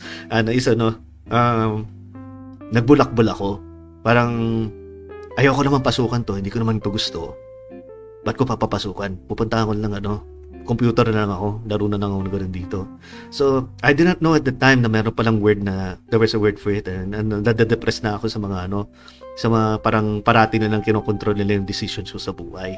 So, kumbaga, ganito mag-computer ka naman, magaling ka naman, ganun ganun. So, huwag ka naman culinary, parang pinapatay na kagad sa harapan mo yung mga passions mo. Gets nyo? Ayun. Uh, well, I do, uh, I can relate din naman kasi uh, hindi naman eh, sa akin nung nandun na tayo sa, nung magkakakilala na tayo. Uh, Ah, ah. computer science wasn't really my passion din. Uh, hindi ako nagkakamali, bagsak ba, ano eh, hindi naman bagsak. Pero pasang-awa lang Pasang-awa. ako sa Oo. Um, I'm really more into teaching talaga. Oh, buti nga na, buti nga na ano eh, na-accomplish mo yan eh. Congrats. Uh, to what point? okay, okay. Ayun, kasi nga, um, yun nga, um, well, nung nag, ano naman eh, nung nag-internship naman ako nung sa, nung nag-take na ako ng second course ko, which was secondary education, major in English. Yun nga, um, it felt, ano eh, brand new talaga eh. Parang, I'm enjoying what I'm doing. Uh, unlike yung nandun tayo sa STI. You're not forced to do it. Uh, I'm not forced to teach people. I'm not forced to teach yung kids. masaya doon. So, nag-enjoy ako dun sa ginagawa ko ng mga time na yun. Ayun. Uh-huh. So, yeah, I do relate. Pero yung in terms of yung sa nagbubulak-bulak, nagbubulak. Okay. Oo. Hindi ko naman Mabait yun. yung bata. Sa akin yun. Mas mas mabait po siya kaysa sa akin. Ako po yung nagbulakbol. Ayan, ayan. Sige, ano, pa, Ayun. pwede, na, pwede, pwede mo ba i-share yung story mo? Ah, wait. Ba- bago niya i-share, ah, Claire, ah, maraming salamat sa pag-share. Ah, tsaka Hey, sa pag-like din. Thank you, thank you. Yun. Thank you. Yeah. So, yun. Ito na ang kwento ni Kuya. So, inaamin ko po, mas mabait po siya sa akin. Pero may, mas demonyo ugali ko sa kanya. Oo. So, ako yung nagbulakbol sa aming dalawa. Um, I, I studied kasi in uh, PUP, Okay. circa 1999. Okay, so nag-start ako noon, uh, engineering was the course. Pero what happened is parang nagastos ko yung tuition fee ko, tapos given that 500 lang yung tuition fee namin ah. Wow. Gastos ko, hindi na ako pumasok, tapos yun nga, yung araw-araw ako pumupunta dun sa ano, sa sa sa Computeran ba yan, Home o? shop. Oo, Okay, okay. kila, kila Kuya Anton. No, isa pang ano, isa pang School of Hope, yung kay Kuya Anton naman kay Kuya yun. Oo, yun. Kuya Anton School of Hope doon sa may Poresa before. And then, uh, it came to a point that I realized na parang ginagago, ginagago ko na lang yung sarili ko. Mm, I know how Ah. exactly how that feels. Uh, sige, continue. Oo. So, um, tinanong ko yung mom ko na, ay sinabi ko talaga, ay, wala nakadiscover, sinabi ko lang. Ah, so nilaglag mo yung sarili mo. Nilaglag ko talaga yung sarili ko because I want to change. Yun yung Nice, naging, ano, nice, yun nice. Yung, Mm. yun yung naging driving point ko nun eh. What And made you think that after- you were doing something wrong with your life? parang hindi ko na kasi siya ano, hindi ko na siya ma-cover up. Na asan yung mga ganito mo, asan yung ganyan mo. Hindi ko na Mm. hindi ko na ma- malusutan. So ang ginagawa, ang ginawa ko, sinabi ko na. And then after that, I went to TIP, which is dito naman sa Cubao. Um, the the difference there is uh, parang ganun din na engganyo din ulit maglaro-laro sa labas parang it it became an avenue na parang hindi ko na gusto yung ginagawa ko. Ah, and then it came to a point na nasa STI. Ah, hindi naman ako nagbulakbol sa STI. Um, technically, Oh, nag- taka-sermon ka nga namin eh. Pucha, naalala ko yung, naalala ko, pinahita ko sa yung grade card ko. Muntik, muntik na ma, muntik na mawala ng ulo ko. Muntik na mawala ang ulo ko sa pagbabatok mo sa akin, gagi. ah, Saka yung ano, saka si Kuya yung naging president ng school ah, student council nung time na yun. Oh, yan. Ah, role model to si Kuya, ano, eh, Kuya Jero nung time nung nasa STI. oo. kasi I, Hindi na namin alam kung paano siya nanalo. by, by ano, by by one vote actually.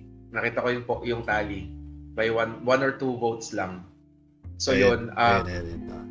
um, after STI, uh, doon na kami nakaranas ng financial hardships Oo. sa family. So I decided to stop studying and then uh, to work. Uh, fortunately naman, nung nakapagtrabaho ako, I like what I do uh, and what I'm doing right now. Kaya nung na-promote ako as a trainer uh, sa current work ko, uh, or dun sa work ko prior and then until now uh, sa bago kong company, trainer pa rin ako. Parang sabi ko, I, I, I came to realize na, o nga no, bakit hindi na lang pala ako nag-education? Sana, In a way nga, Ah. parang pareho kayo ng yan eh, ni Adrian eh. Adrian is sense, Hanson eh. oo. Oo. uh, in a sense kasi I'm a trainer, he's a educator. So, yun yung lumalabas na ano, um, yun yung lumalabas na parang hilig ko gusto mong gawin. na. Oo, yung gustong gusto kong gawin. Though, sabi nga nila, Sorry. ah, pagka nagtatrabaho ka na, sagabal yan sa paglalaro. So, kaya, Totoo yan actually. Oo. Parang baliktad yung quote ah. Parang ba- baliktad ba yung quote? Oo. Oo. Pag, pag nagtatrabaho ka na, sagabal yan sa paglalaro. So, kailangan mo muna maglaro bago ka magtrabaho. Yan talaga, ga- gamers motto yan, o gamers quotes. Yes. Oo. Totoo yan, totoo. Yon. So, uh, going back to the topic muna tayo sa sa about depression. Depression. There are also other questions here. So, um, I would like to ask muna, um, what made you play video games? Was it depression or was it a different thing? Ah, magandang tanong yan. Do you want to tackle this, ano? Adrian? Ah. Ha? Well, ano, um, for me, uh, what made me play video games, eh, naglalaro si kuya ng family computer dati. Gusto ko maglaro. So, siya si Luigi. Ako si Oh, so, yun nga, sa mga prior podcast namin, sinasabi ko sa, kan- sa kanila na ako si Luigi. Ito, kasama ko ngayon si Mario. Technically, if you look at us, uh, mukha talaga kaming Mario and Luigi ngayon. Oh, I, I'm I'm the youngest but I'm short uh, I'm taller. I'm the uh, I'm the eldest and I'm shorter. Ah, sige, siguro maybe in the future, no? Pag ano, ah, baka pwede tayo magawa ng live podcast na, tayo. Uh, may face reveal. ah, na may camera. mm, ayun, anyways. Ayun nga, um, what, ano eh, kumbaga parang what came first sa akin, uh, syempre video games. Ano eh, I was playing when I was around 4, tama ba? Four, three, 3 or 4. three or four. Oo. Yun, so, uh, Mad Max. Mad Max ba yun? Oo, yung may laser, laser. Laser, laser. Lazy. Sino yung natatandaan ko doon? ano, de, um, ang tanda ko is yung Battle City, yung Oo. uh, Super Mario, tapos which I am always Luigi. Tapos, ano ba ba? Um, yeah, eh, Contra. Contra, up, down, down. So, Ayan. So, yun, as a kid talaga, uh, it's a part of me na talaga eh. Growing up, I can't, uh, parang I can't see myself so uh, grow. uh, gaming is your go-to. Ganyan na lang. Uh, yeah, I mean, Escape mo. Um, Escape.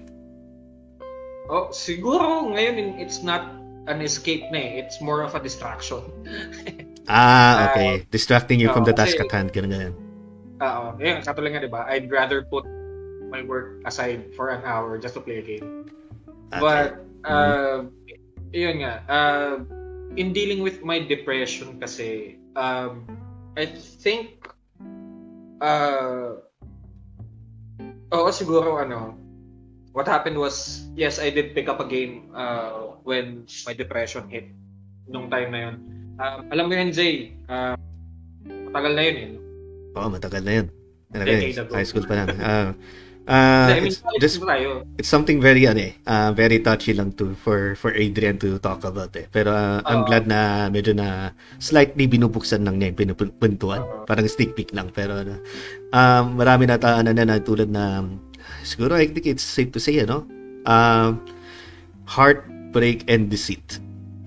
Uh, yeah, I was Correct. I was heartbroken. I was deceived Ah, uh, by a certain someone. Uh, yun nga, um, which led to a snowball effect na it affected me mentally. It affected me with my friends. Na it happened in a snap of a finger. Na everyone I know, everyone I uh, everyone who are my oh everyone I cared about, everyone I thought were my friends. Biglang nawala. Oo, sa isang isap mata, i, i- ano nga, ika nga ng River Maya.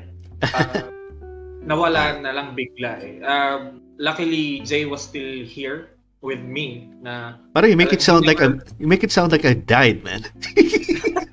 I mean, ano, I mean, you're still with me naman talaga eh. Uh, In spirit. in, in spirit. you, you make it you make it sound like I died, bro. What the fuck? well, well, not you ah. But, um, kasi nung time na yun talaga, I, I chose to be alone. Um, I tried to be with another uh, group of people just to ano eh, just to be distracted with the Ah, yeah. with- Alam alam ko 'yan. Alam ko 'yan. Alam ko. 'yan. I decided to become a writer. I uh, I was a campus journalist nung time na yun, no? He was a editor. He was No. an editor in chief sa STI. I, I Ah. became ayun, I became uh, before that I became a lead cartoonist. Then I became an editor in chief uh, for our school publication just to be distracted with all the fucking things that happened. Ah, oh, yan na. Yun, nag-explicit na. Yes. Yun. Pero Parang tontuha ka, Jay, ah. oh, syempre, man. Ah, ito lang yan. Ah, naniniwala ako sa saying nanay. I don't trust a guy who doesn't cuss. Yun lang. But uh, in ano, mas malakas talaga. Uh, ever since nung magkakakilala kami, napakalakas ko na mag I just chose not to. Yeah. Um, teka, ako naman, share ko yan. Uh, going back to that topic na yung uh, why did I choose video games as a, a mode of um, dealing with depression? Tama ba? Parang ganun. Yes. Um, it's not because that I wanted to choose video games. It was the only available uh, media at that time. Eh, na that I know that I can um, do something with it. Kasi uh, some others say ano eh, um, turn your depression into literature. Yung tipong, like you say, nagbabanda-banda nga tayo ng ganun. So, turning it into literature putting into lyrics, ganun, ganun. I, I was really not good at making lyrics, not really good at making songs. So, I didn't try to put my depression into uh, literature. Um, may nagsabi din sa akin na ano, um, why not try reading books? Try to see things or stories in a different kind of perspective or live at least the lives of these people who wrote the books. It didn't work for me. As in, I can't see myself or even uh, have the patience to read books. Uh, I'm sorry if I offend people na mga book lovers, pero ano eh, uh, para sa akin... para para sa akin kasi, ano, uh, reading is just not for me. I mean, I don't have the patience to read it. And parang ano, uh, kumbaga, it's not my thing. And then, some others say, you know, why not to try movies instead so that it's easy to consume. I tried. I mean, I lo- I have a lot of movies that I wanted. I really enjoyed to watch. Um, pero, ano eh, it's like, ano, um, uh, what do you call this, ano, walang interaction, isn't talagang tipong, it doesn't uh, stimulate enough. Oh, it's not stimulative enough na to the point na yung um, gusto ko ako yung nagko-control. Ayoko yung ayoko yung the story is already laid out and played in front of me na. So uh, when video games was there, yung tipong ikaw na mismo yung ano, nagko-control um, I get to live a different life. Um, disregarding what I'm currently um, um, suffering through, hindi pang kunari, um, yung nga, mga pambubuli sa akin nun. So, tipong, uh, I just put in a game, na Grand Theft Auto, isipin ko yung mga mukha nila, mga, yung mga kalaban ko, pagbabarilin ko sa mukha.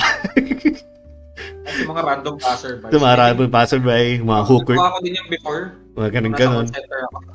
o kaya ano, laro lang Tekken, isipin ko, ito katabi ko, kung siya turugin ko sa Tekken, ganun ganun. So, kumbaga ano, uh, I enjoy the immersion of video games because um, I don't get to sit and watch. I actually get to play and then turn that frustrations um, to games as an outlet in tipong kasi yung makukuha mo rin yung burst ng yung, yung endorphins tsaka yung ano yung ano tawag doon? Serotonin ba yan serotonin. Ano, ano, kasi ano eh um, ikaw mismo ano eh um, ikaw mismo gumagawa gumagalaw. So in a way that's that, an extension of yourself within the game with a different scenario with a different uh, reality. Kumbaga that's still you.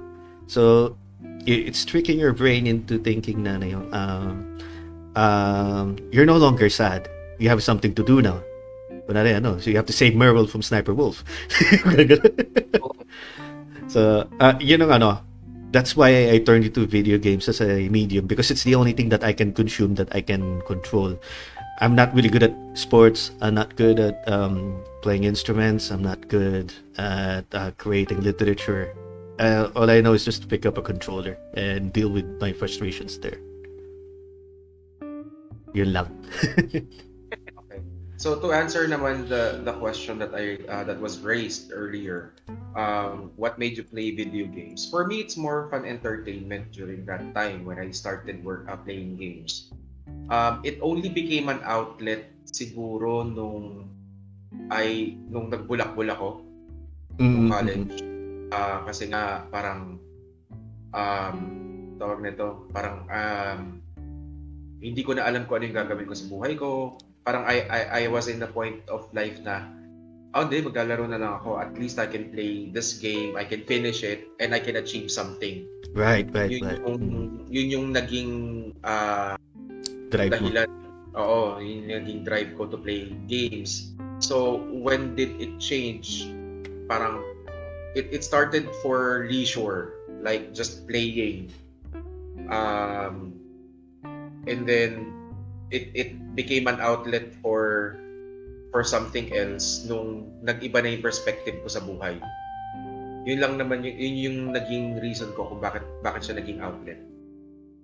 Maganda. Magandang ano, magandang reason yun din. I mean, ito tulad nga ng sabi din ni JM, uh, which is true naman din.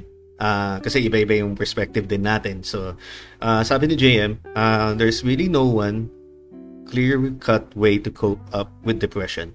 But doing something would always be better than just sitting around and waiting for nothing.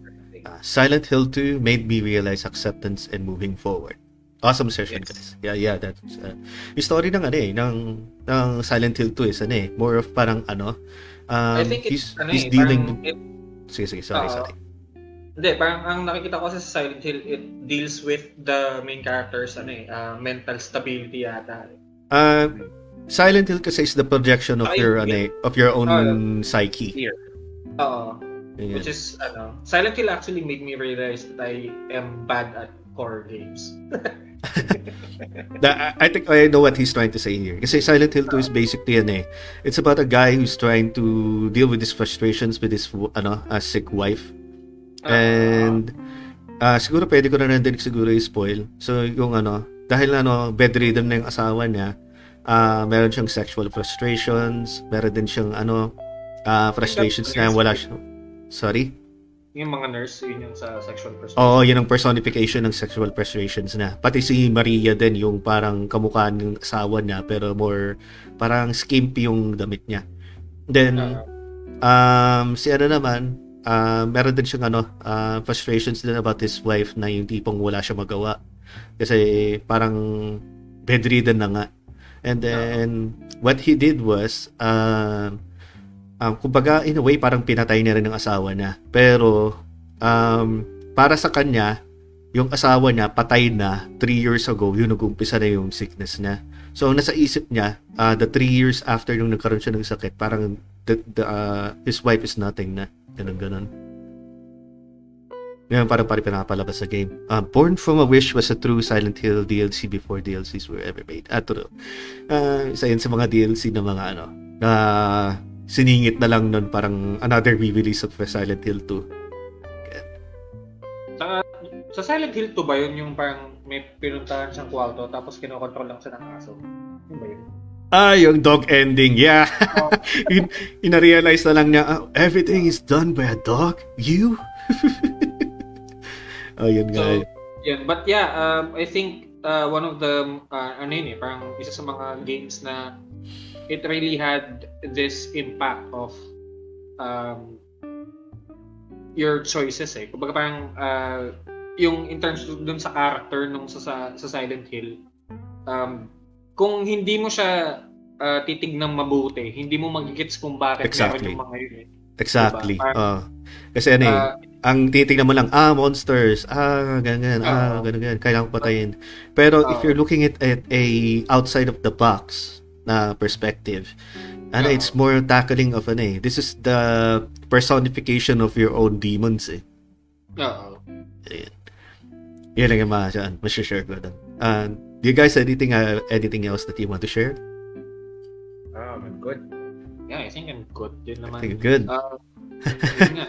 Ah, siguro ano, mm, ano ba?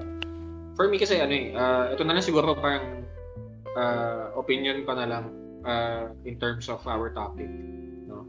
Um, for me kasi ah, I don't think there really is uh, some uh, there's nothing wrong in playing games uh, especially when you are suffering from depression din kasi um, we do know a lot of people are suffering from depression Especially nowadays. oh, uh, lalo na ngayon uh, Mm-mm. especially during this pandemic this Mm-mm. uh, uh, ano parang uh, Uh, time where people are forced to be away with others or with each other no um, mm-mm, mm-mm. I think um, having something to do, uh, like playing video games, is something that could distract you. Eh. No, it's something. Uh, it's it's not proven pa na that it can cure your depression, but yeah, sabi nga ni JM kanina, it really is something uh, that is better uh, to Then do. just rotting away. Uh, and just rot away with your thoughts. Kasi, um, share ko lang, uh, kagabi, nagkaroon ako ng anxiety attack. Ah, ito na naman. Okay. uh, ayun, tulog Sige, na kasi mo. yung... ayun, actually, ano to eh, uh, it happened because yung, ano, and there's so much uh, Shit. Shit is all. Uh, there's so much shit that is running in my head. And I literally need to listen to music just to drown myself to sleep. Yun. Tsaka ano, uh, dahil din doon, um, level 3,177 na ako sa Wordscapes. Papagod mata.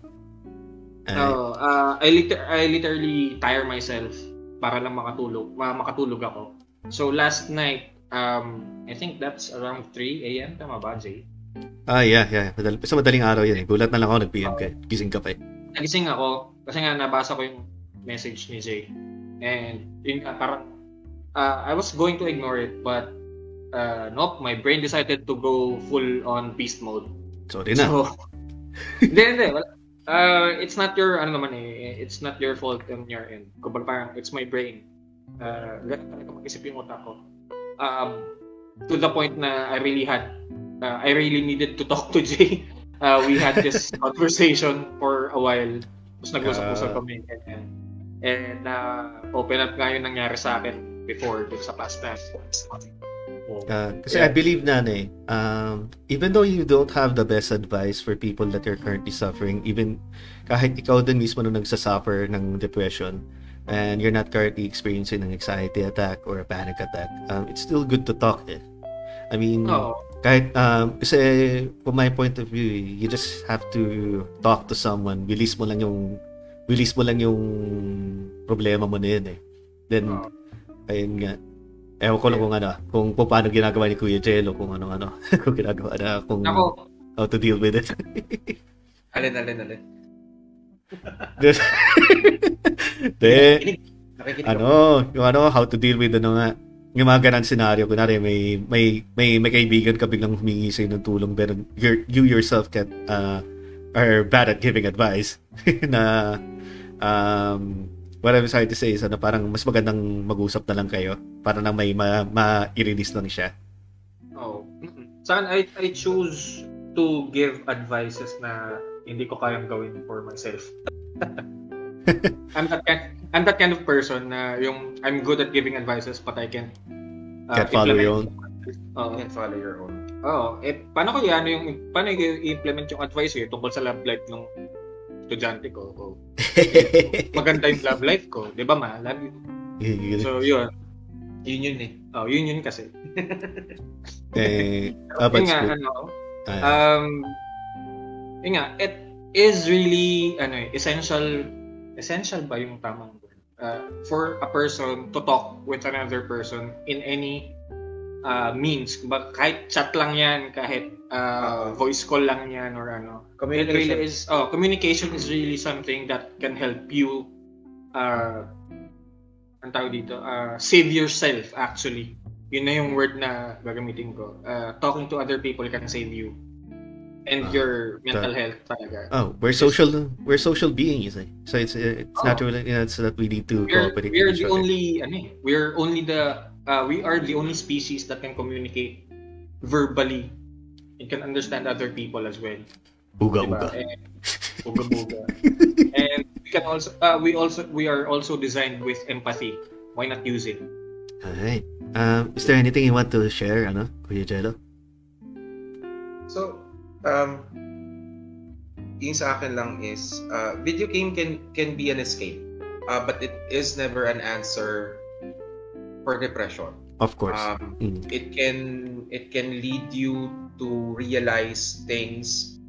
Uh, for me, one of the uh, one of the video games that really gave me a lot of like insights on how to deal with your your psyche is yung um, Xenogears. oh my God. Xenogears. Yes. Pag-uusapan Uh, namin ng Gagawin pretty soon. especially si Kuya dun sa Xenogears. Uh, we can talk about it kasi ano eh, uh, did you know that Xenogears is actually um, book number six of the Book entire. number ano. six. Yeah, it's book number six. Yes. Ah.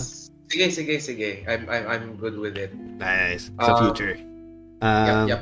Sige, technically closing remarks na natin to eh. Uh, what I can say about ano eh, um, uh, using video games to cure or rather to help with depression. I kind of agree with it na rin eh. eh. Kasi ano eh, in a way na, na uh, tulad nga sabi ni, ni JM na doing something rather than doing nothing is ano Yes. eh. Um, It's better. it's much better. I mean, kahit ano, I mean, there's a saying na madumaan dito sa ano eh, sa sa feed ko sa Facebook eh. Ano, it's better to do something uh ano ito, not perfect or what the term is ano, um it's worth to do something bad than to do nothing at all. That's yes, correct. what what it's trying to say is um buti um okay lang na gawin mo. Basta nagawa mo nasabi na nagawa mo na kaysa naman sa hindi mo nagawa at nag naiiwan ka lang sa pag-iisip mo na ah, paano kaya kung nagawa ko yun? Hindi mo nagawa eh. Um, no regrets. eh, no regrets di ba? No regrets. No Ah, regrets. no regrets. Um, tapos isa pa nga yan nga um, uh, in it doesn't cure depression at all pero it helps taking your mind off of it at sometimes. Kasi me myself na na eh, tipong um, when when the attacks are so ano na um, Severe. are so severe to the point na you can't move yung tipo hindi mo na makontrol yung pag-iiyak mo yung naluluha ka ng ganun ganon um, panic na yun eh panic attack na yun eh. So you can't even pick up your own controller. All you have to do ano eh uh, uh, games cannot help at that time eh so talagang during the time you really have to calm yourself down so Uh, you really need to re-evaluate everything. uh, uh, hindi naman yung evaluate anything. You have to find something else to, no, to get through with it. Eh. So, in my Ah. case na, uh, tinutulog ko na lang. Yung ganun. So, Same. so video games is not really exactly ano eh. Uh, helps you, eh, whether it, it's not a cure, but it helps. Yan, para sa akin lang. Correct. Um, and just to add lang uh, for for closing, um, video games is just an avenue, and Mm. it would always be there even if you're not. So you just need to know when to use it to escape from reality and when to go back to reality and face your own demons. Okay. Eh, sige. So, patapos na tayo, di ba?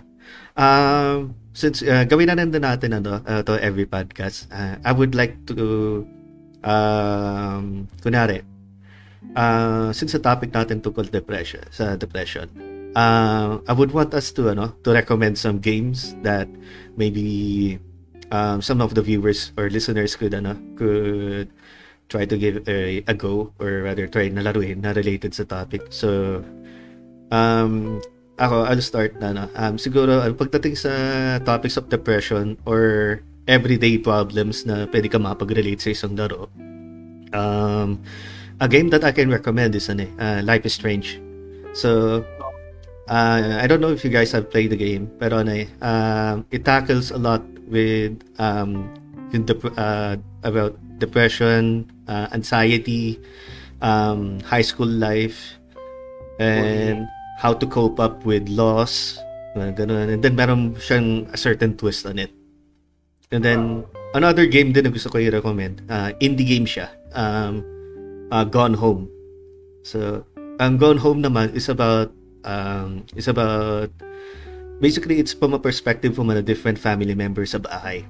Tapos the, the house is empty with riddled with notes about um, a girl and her lesbian lover na to the point na they go they're going through things of acceptance na yung sa family nila na hindi sila tanggap to the point na lumaya sila. So you you you go into a house na empty na hindi siya nakakatakot pero you meron ka mga makikita mga memories with that person. And then leading to the note na lumayo siya um, run away with with her lesbian lover. Maganda yun. Uh, do you guys already have games that you could recommend uh, uh, that is targeting uh, depression?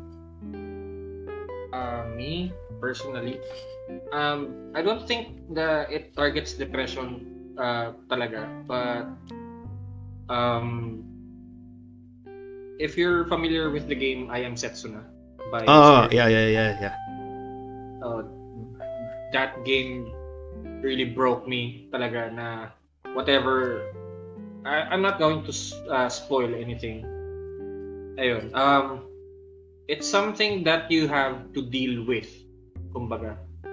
Uh, Napag-usapan natin yun, di ba yung nakaraan na, ano, na parang- ginawa siyang RPG. Pero maganda. oo. that game, although hindi siya highly ano eh, uh, Recognize. recognized talaga. Ah, But- indie siya eh, indie. Uh, hindi naman actually, it's under Square Enix eh. Ah, pero parang may pagka-indie. Parang ano, look, ah, looked over. Mga looked over games na. Oo, kasi Hidden nga, gems. oh yun. Yun, It- that's the term. basically hidden gem but the story itself it really tells you something uh, na you really need to face it at the end of the day the, uh, uh, if, if you uh, if you're familiar with the game I'm Setsuna uh, you know uh, you know what I'm talking about Ah, um, sabi ni Monique, ano, Beyond Two Souls. so Beyond Two Souls Sa pamaganda yan. uh, that's the one with Ellen Page is that right Tama. Yeah, yeah, yeah. Ah, maganda yan kasi ano eh, Okay. s- story ng ay, tara, okay, ayaw ka na i-spoil. Just play the game. Maganda yan talaga. Oo. Sobrang ganda ng game. Mm. But yeah, um, yun, sa I Am Setsuna, that's one. Uh, parang ano lang eh, parang it's super subtle na it tackles something really serious. It um it's about ano uh siguro ano ano ko na lang sa story. It's about a girl uh, which is Setsuna na she's uh, destined to die. Mm, mm, mm. Yun na lang, yun na lang. Kasi mamaya yung ano eh. I'm not going to spoil anything about it. Ah, How about yun? ah? Ah, sige, another another game? Hindi, wala pa akong maisip. eh. Sige. Na maisip. How about si, ano, si Kuya Jello? Um, well, one of the things that you have to remember pagdating sa depression is because uh, there were choices in life that you may not or may have done um, within that period. So a game that I could recommend really is for me uh, Chrono Trigger Oh. Kasi- mm, mm, mm, mm. Oh, yeah. Oh. Kasi yung yung 'di ba when when you finish the game you made choices Ah, and it's it's all about making choices from one to get like there's a lot of endings kasi when it comes to Chrono Trigger. So parang i- if you are struggling to to really make choices on what kasi si, 'di ba si Chrono is a protagonist bound to make choices about what needs to happen doon sa storyline. mm, mm, mm. So, ano yung ginawa mong choices doon sa buhay mo? Um, uh, that, you know, if, if you did this, ano mangyayari? If you did this, ano mangyayari? So, yun yung nakikita kong parang it's a, it's a good way to know, uh, it's a good game to play if you're parang uh, challenged with asking yourself, do I need to do this? Do I need to do that? Because one of the things that that really triggers depression is the choices that Indecisions. you make. Yes, your decisions. Um, another one is Xenogears, yun nga, yung It's more on, ano naman, uh, facing facing your your own reality kasi siya eh. Oo. Um, in in Accepting psycho, it. oo, accepting your id uh, in a sense. So if if you're familiar with the term uh, psychological term id, it's your other persona. Persona siya ng sarili mo na hindi mo nilalabas sa labas sa ibang tao.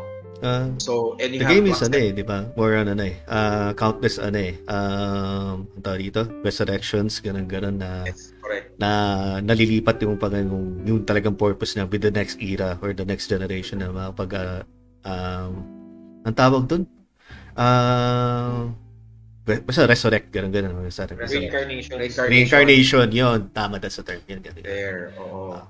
So, very highly religious yung laro na yun eh oo. Oo. Ayun, sabi ni, ano, ah, sabi po ni JM, Detroit Become Human uh, has a good underlying theme tackling the strengths and weaknesses of humanity. Actually, oo. ah Uh, ganda ng laro niya you know Oo. Tapos ano, yun nga, uh, we also need to, ano, eh, to check our humanity if it's still Intact. intact talaga. And yun, siguro, uh, Detroit Become Human is one of the games that uh, uh, challenge that as well.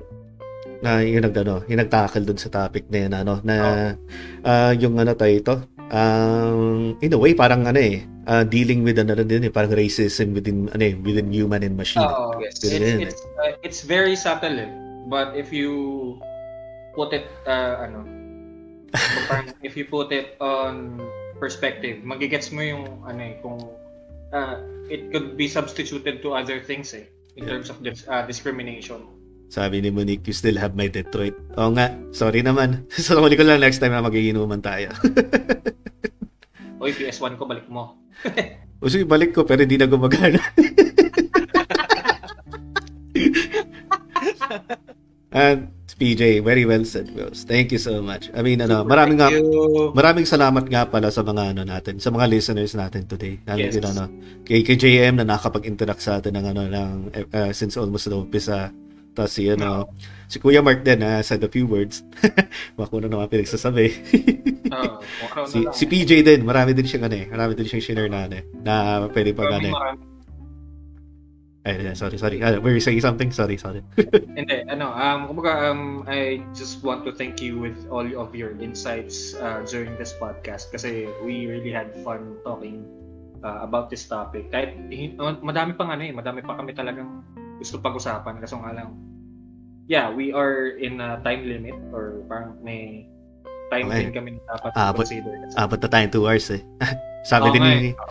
Ah, Monique, ano, na, na-platinum ko ng game. Okay lang, isasoli ko na din sa'yo. Ang hindi ko pa na-platinum is yung uh, Horizon Zero Dawn. Yun lang. Pero meron na ako copy nun. Ayun. So, uh, ano, uh, Jay, what do you want to say?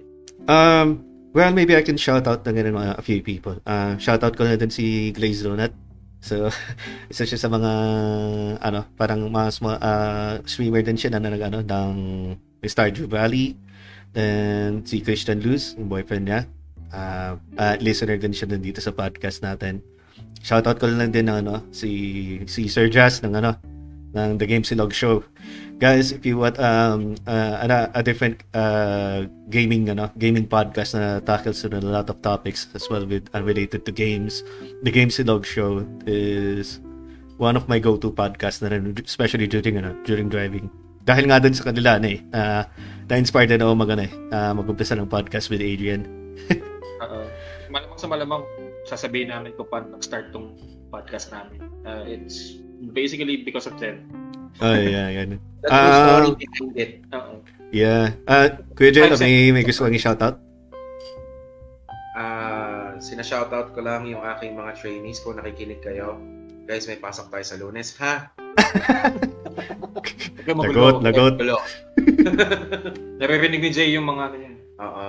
So, uh, and thank you for having me today.